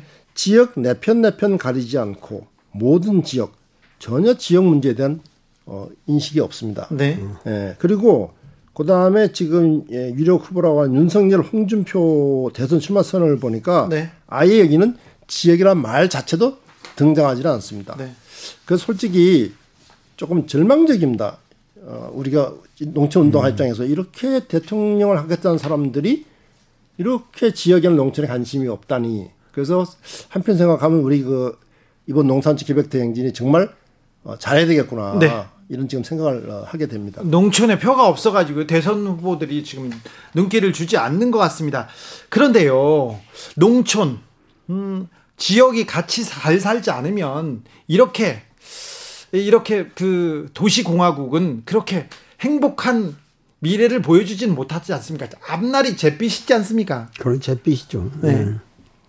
그러니까는 이 농촌이라고 하는 것을 대선 후보자들이 그 언급하지 않았다는 이 사실이 예. 그 모두가 지금 대선 후보가 될 수 있는 자격이 없다는 거예요. 아 그렇습니까? 네, 이거는 그, 그 국가를 우리가 생각한다 그러면은 네. 국가에서 그 인구 비대의 문제가 아니라 네. 중요도에 있어서 네. 농촌이라고 하는 그 이 국가의 모든 자원 재원 이 이것이 아주 우리 생명의 가장 근원적인 것인데 네. 이거를 지금 망가뜨릴 정도가 아니라 완전히 소멸되어 가게 되는 이런 상황에서 무슨 정치를 하겠다는 거냐 말이야. 아 그렇습니까? 아, 그런데 농촌 살리기 이런 얘기보다는 성장하겠다. 그리고 또 음. 집을 더 짓겠다. 이런 얘기만 하는데 이 성장에 대한 집착을 좀 버려야 버려야 농촌도 보고 그리고 그 기후 위기도 보고 이런 그 용기가 생길 텐데 아직 대선 주자들이 그 점이 부족합니까? 그러니까는 지금 전 세계의 추세는 네. 어, 철학이고 뭐 역사학이고 모든 것의 추세가 결국 성장의 한계를 지적 벌써 로만 클럽에서부터 해가지고 지금까지 뭐냐면 이 성장 없는 번영이라고 하는 네. 우리가 반드시 어떤 확대 재생산이라는 막스적인 도식에 의한 이 자본주의 이, 이 모든 문화라고 그럴까 이것이 정치의 근본이 되어서는 아니 된다. 네. 아, 사실은 에, 진보가 있으면 사실 뒤로 물러남도 있어야 되고 네. 이 모든 게 하나의 그 이 국가라고 하는 것은 하나의 그 순환 체계고 서로 상보의 원리에 의해서 가야 되는데 모든 것이 그 당장에 그 돈을 벌어서 그 돈을 버는 것도 그냥 개발이고 뭐 아파트 짓고 그렇게 하는데 아파트 아무리 적어야 아파트 값 다운됐냔 말이에요. 네. 많으면은 다운될 거라는데 더, 더 올라가거든. 네. 그러니까 이런 것 자체가 여태까지 우리가 이 농촌 문제를 등한시하고 왔기 때문에 이런 문제가 생기는 것이다 이거죠. 네. 그렇다면 이번 대선의 시대 정신은 뭡니까? 어, 우리 지도자는 어떻게 코로나 이후에 한국을 이끌어 가야 됩니까? 예, 그 선생님께서 지금 말씀하셨는데요. 사실은 우리나라 사람들이 성장이라는 말을 굉장히 좋아합니다. 네. 예, 성장. 그렇죠. 성장 개발. 뭐 성장이란 말 자체는 사실 좋고 나쁘고 할 게 없죠. 네. 근데 문제는 뭐냐면은 경제가 성장하면 모든 게 좋아진다. 네. 경제 성장을 위해서는 다른 걸 희생해야 된다. 이런 네. 성장주의가 문제이거든요. 네. 사실 지금 코로나19라든지 지금 우리나라의 심각한 불평등이라든지 또는 지금 말하는 수도권 집중이나 저출산 이런 모든 문제가 성장주의 결과인데 네. 제가 유감스러운 건 어떤 후보가 말씀하시기를 어, 경제 성장을 통해서 저출산 문제도 해결하겠다. 네. 청년 실업 문제도 해결하겠다. 이렇게 얘기하시거든요. 네. 그런데 제가 하나 말씀드리고 싶은 것은 우리나라 소득이 300불밖에 안 되던 시대에 1970년에 우리 어, 합계 출산율이 4.53명이었습니다. 예. 근데 지금 100배가 올랐어요. 3만 달러가 넘는데 지금 0.84명입니다. 네. 말하자면 아, 전 세계에서 가장 낮은 수준일 뿐만 아니라 OECD 평균의 절반밖에 되질 않습니다. 네, 네.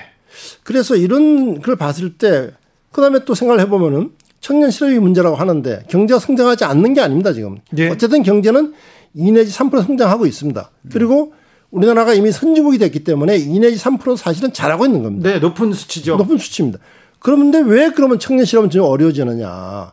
또 선생님 말씀하신 것처럼 아, 왜 자꾸 사람들이 주, 집은 짓는데 집을 구하기 어려워지느냐. 그러니까 이런 것처럼 경제 성장 자체가 나쁘다는 것이 아니라 지금과 같이 성장의 모든 것을 거는 이런 성장주의는 안 된다. 네. 그래서 저희들이 강조하는 거는 이번에 이 슬로건을 국민총 행복이라는 내건 이유도 행복. 우리가 결국은 음. 모든 사고를 모든 그 정치자의 비전이 국민총 행복이라는 관점을 가지고 가야 네. 그래야 농사는 전도 살 수가 있고 또 지금 우리 사회에 깔리는 많은 문제들이 해결될 수가 있다 이런 생각을 하고 있는 거거든요. 어, 도울 선생님 그러면은 이 코로나 이후에 음. 대한민국을 어떻게 이끌어가야 됩니까? 대선 후보가 갖춰야 될 덕목은 뭡니까?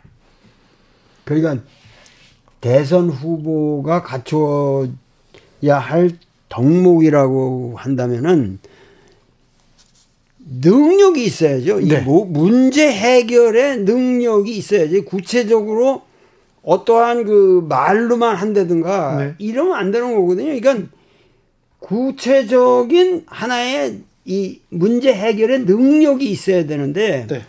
그 능력이라는 것의 가장 기본적인 전제가 이제 그 인식의 구조가 지금까지 생각했던 정치가 아닌 새로운 정치라고 하는 그 관점이 있어야 된다는 거예요. 네. 어, 그러니까 지금 성장주의 우리가 계속 비판을 했지만은 결국 성장주의를 통해서 우리가 과거에 가지고 있던 상당히 그 쓰라린 가난이라든가 기아라든가 그런 거는 많이 지금 해소가 됐잖아요. 예. 그런데 그거를 마치 지금 우리 국가 정, 모든 문제를 그 해방 후에 그런 거를 동경하던 그런 똑같은 멘탈리티로 아직도 동경을 하고 있고 아직도 더 부자가 돼야 됐다.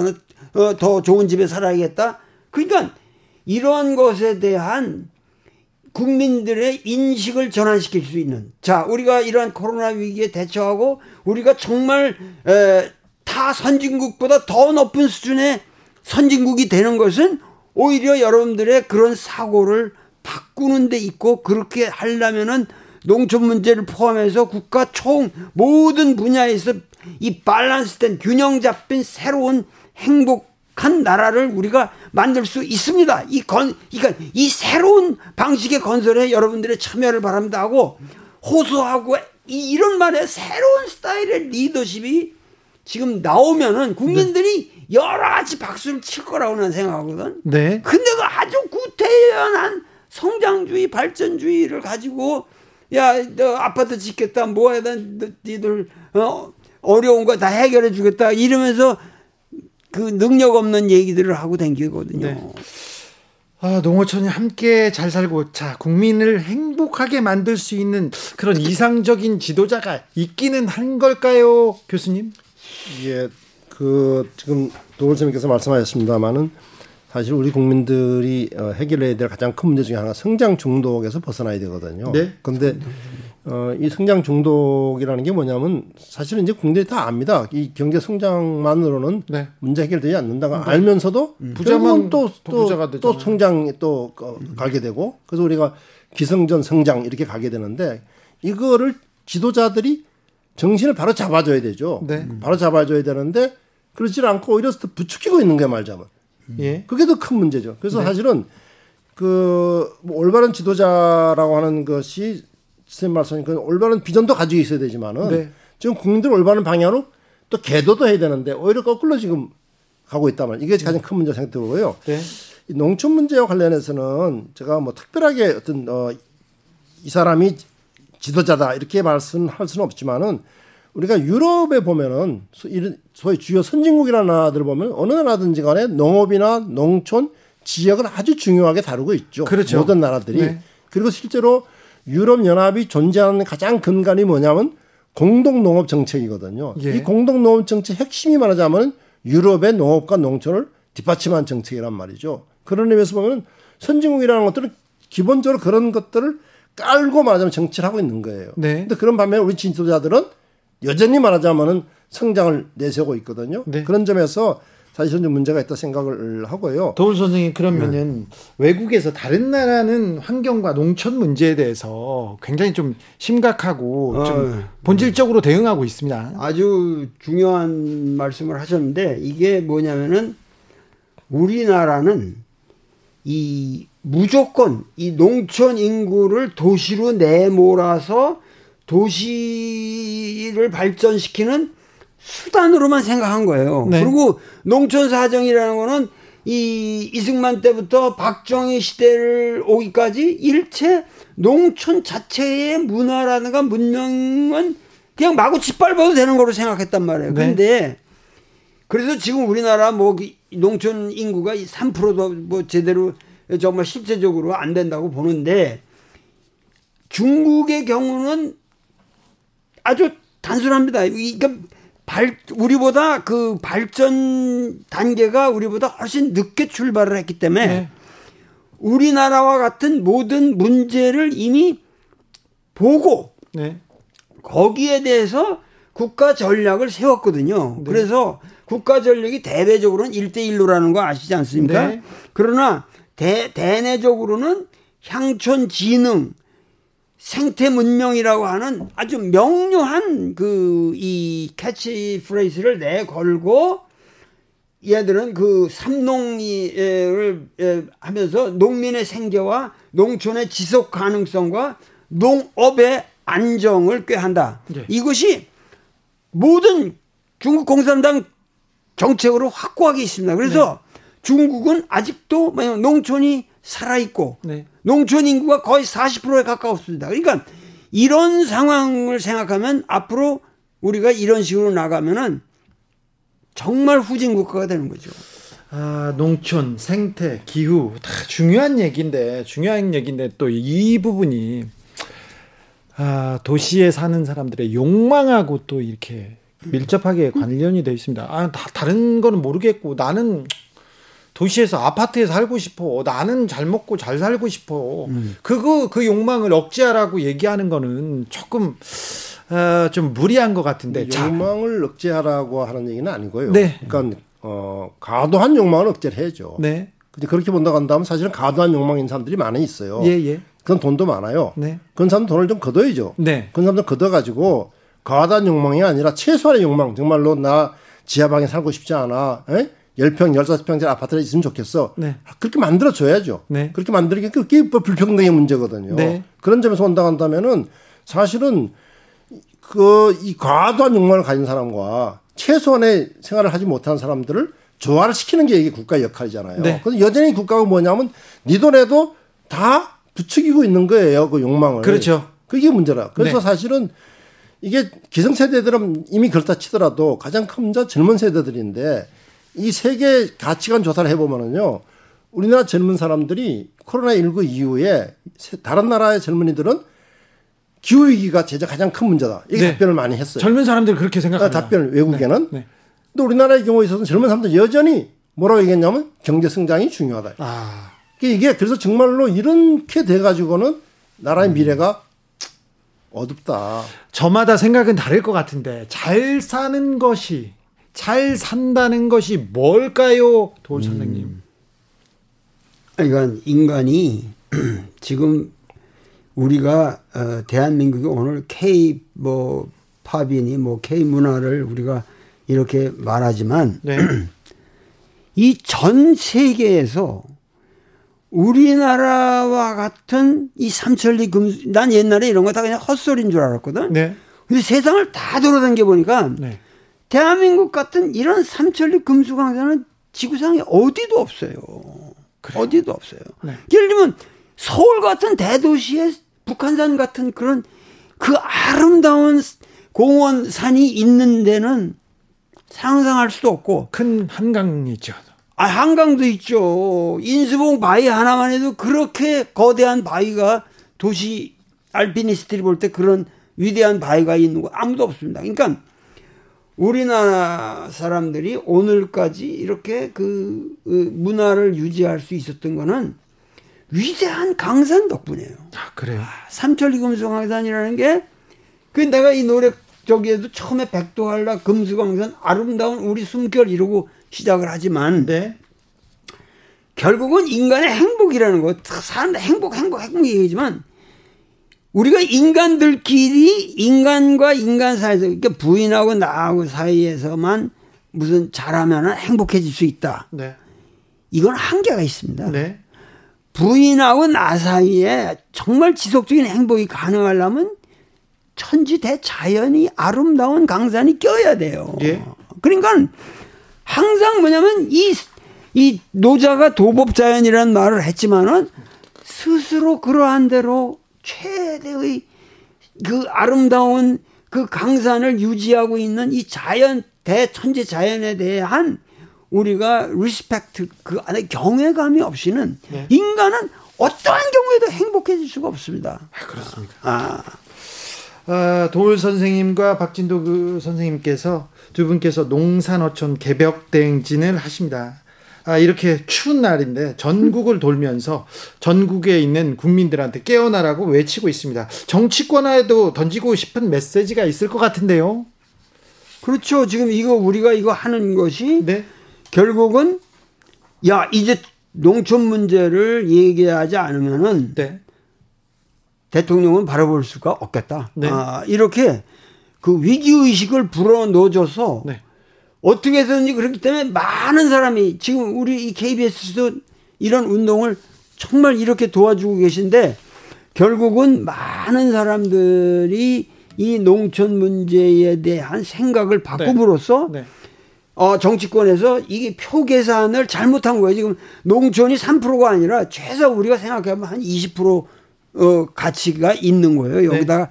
농촌 문제에 대해서 상당히 기발한 아이디어들을 내면은 네. 국민 전체가 호응하게 돼 있습니다. 네. 그렇기 네. 때문에 이 표가 이 전체 표의 20%는 되는 아이템이라는 거를 네. 정치인들이 깨달아야 돼요. 알겠습니다. 대선 주자들한테도 한 말씀 해 주십시오. 자, 도를 따라라. 그러면 20%의 표를 얻는다. 그거 말고요. 또 응? 어, 정치인들한테.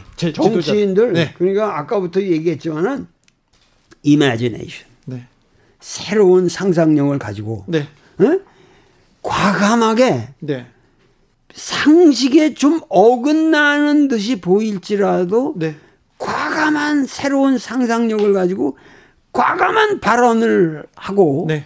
거기에 대해서 좀 신비로운 어떤 언어로 싹 이렇게 하면은 네. 표가 확 올라가죠. 자, 과감한 상상력 하는 사람이 있습니다. 쿠테타 5.18 빼면 전두환 정치는 잘했다 이렇게 얘기하는 사람도 있는데 그 사람은 과감한 상상력 아닙니까? 어. 예, 너무 너무 과감해서 좀 문제고요. 네. 제가 마지막으로 드리고 싶은 말씀은 지난 19대 대선 때 그 대선 후보들이 5회에 600분 토론을 했습니다. 네. 근데 그 당시에 농촌 정책에 대해서 전혀 언급한 바가 없습니다. 네. 그렇기 때문에 사실은 문재인 정부 들어섰지만 큰 변화가 없었다 이 생각이 들고요. 네. 그래서 이번 농산노총 개벽 대행진이 정말 성공을 해서 네. 20대 대선 토론회 때는 네. 농촌 의제가 반드시 올라오고 네. 우리 선생님 말씀대로 농촌을 살리지 살리겠다는 그런 방략을 네. 내세우지 못한다면은 네. 후보로 나오지 마라. 네. 또는 후보 사퇴해라. 네. 이런 얘기를 음. 좀 하고 싶습니다. 도우 선생님 지금 전두환 씨가 정치는 잘했습니까? 아, 그, 그런 말을 누가 했나요? 윤석열 후보가 했어요. 어, 그거는 마치 우리가 지금 해방을 맞아서 네. 새로운 역사를 구상해야 될 때, 네. 참그 이완용도 훌륭한 사람이었다. 네. 어, 시경, 서경을 다 삼천독을 하고 뭐 어쩌고 저쩌고 그런 얘기나 똑같은 거예요. 지금 뭐냐면은 우리는 과거에서 벗어나서 지금 에, 거의 그 이 전두환이라든가 이런 분들은 그 나름대로 뭐가 있겠지만 네.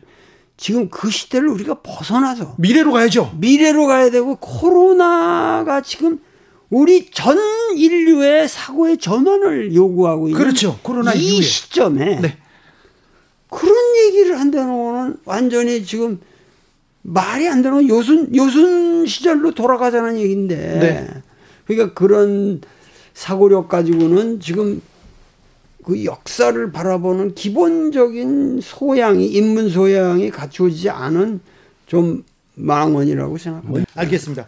아 추운 날 걷기 시작합니다. 도울 선생님이 어, 전국에 있는 전국에 있는 농어촌 농어촌 그리고 산촌 사람들한테 깨어나라고 크게 외치기 시작합니다. 비와도 걷습니까? 그러면 그래요. 걸으면서 계속 외치고 어, 정치인한테도 이렇게 울림을 전하려고 계속 걷게 걷, 걷습니까? 예. 어, 며, 며칠부터 언제부터 걷는다고요?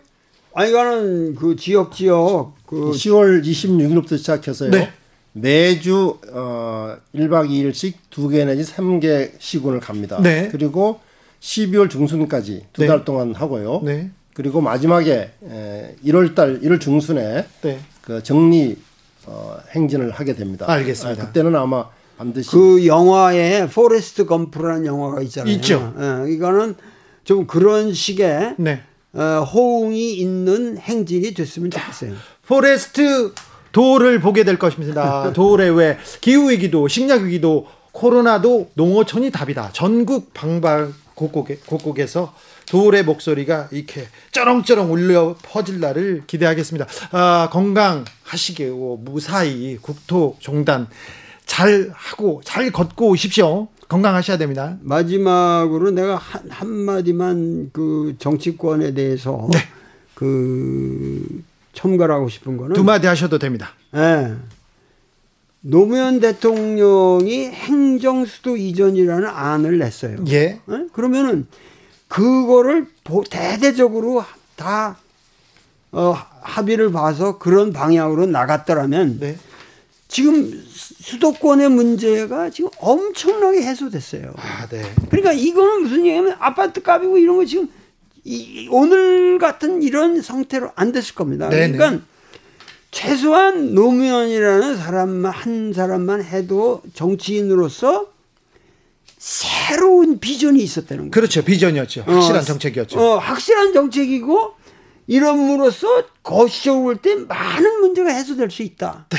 그러니까 이런 그 새로운 비전을 가졌었기 때문에 그가 대통령이 된 것이고 네. 오늘날에도 이러한 새로운 비전을 제시하는 사람들이 필요하다. 네. 아. 지도자는 그래야죠. 네. 그러니까는 진보의 어떠한 가치가 국민들의 그냥 이 피부 속으로 스며들게끔 하는 그런 구체적인 대안들을 내달라 네. 이겁니다. 알겠습니다. 구체적인 것이 농어촌 살리기다. 네. 이런 말씀으로. 네. 농어촌 살리기에 기후 위기도 식량 위기도 코로나도 해법이 여기 있다고 오늘 도울 선생님 그리고 박진도 교수님께서 말씀하셨습니다. 말씀 잘 들었습니다. 건강히 잘 다녀오십시오. 네, 감사합니다. 네, 고맙습니다. 즐국하에 걷고 걷고 들으면서 주진우 라이브 마무리하겠습니다. 저는 내일 오후 5시 5분에 주진우 라이브 스페셜로 돌아오겠습니다. 지금까지 주진우였습니다.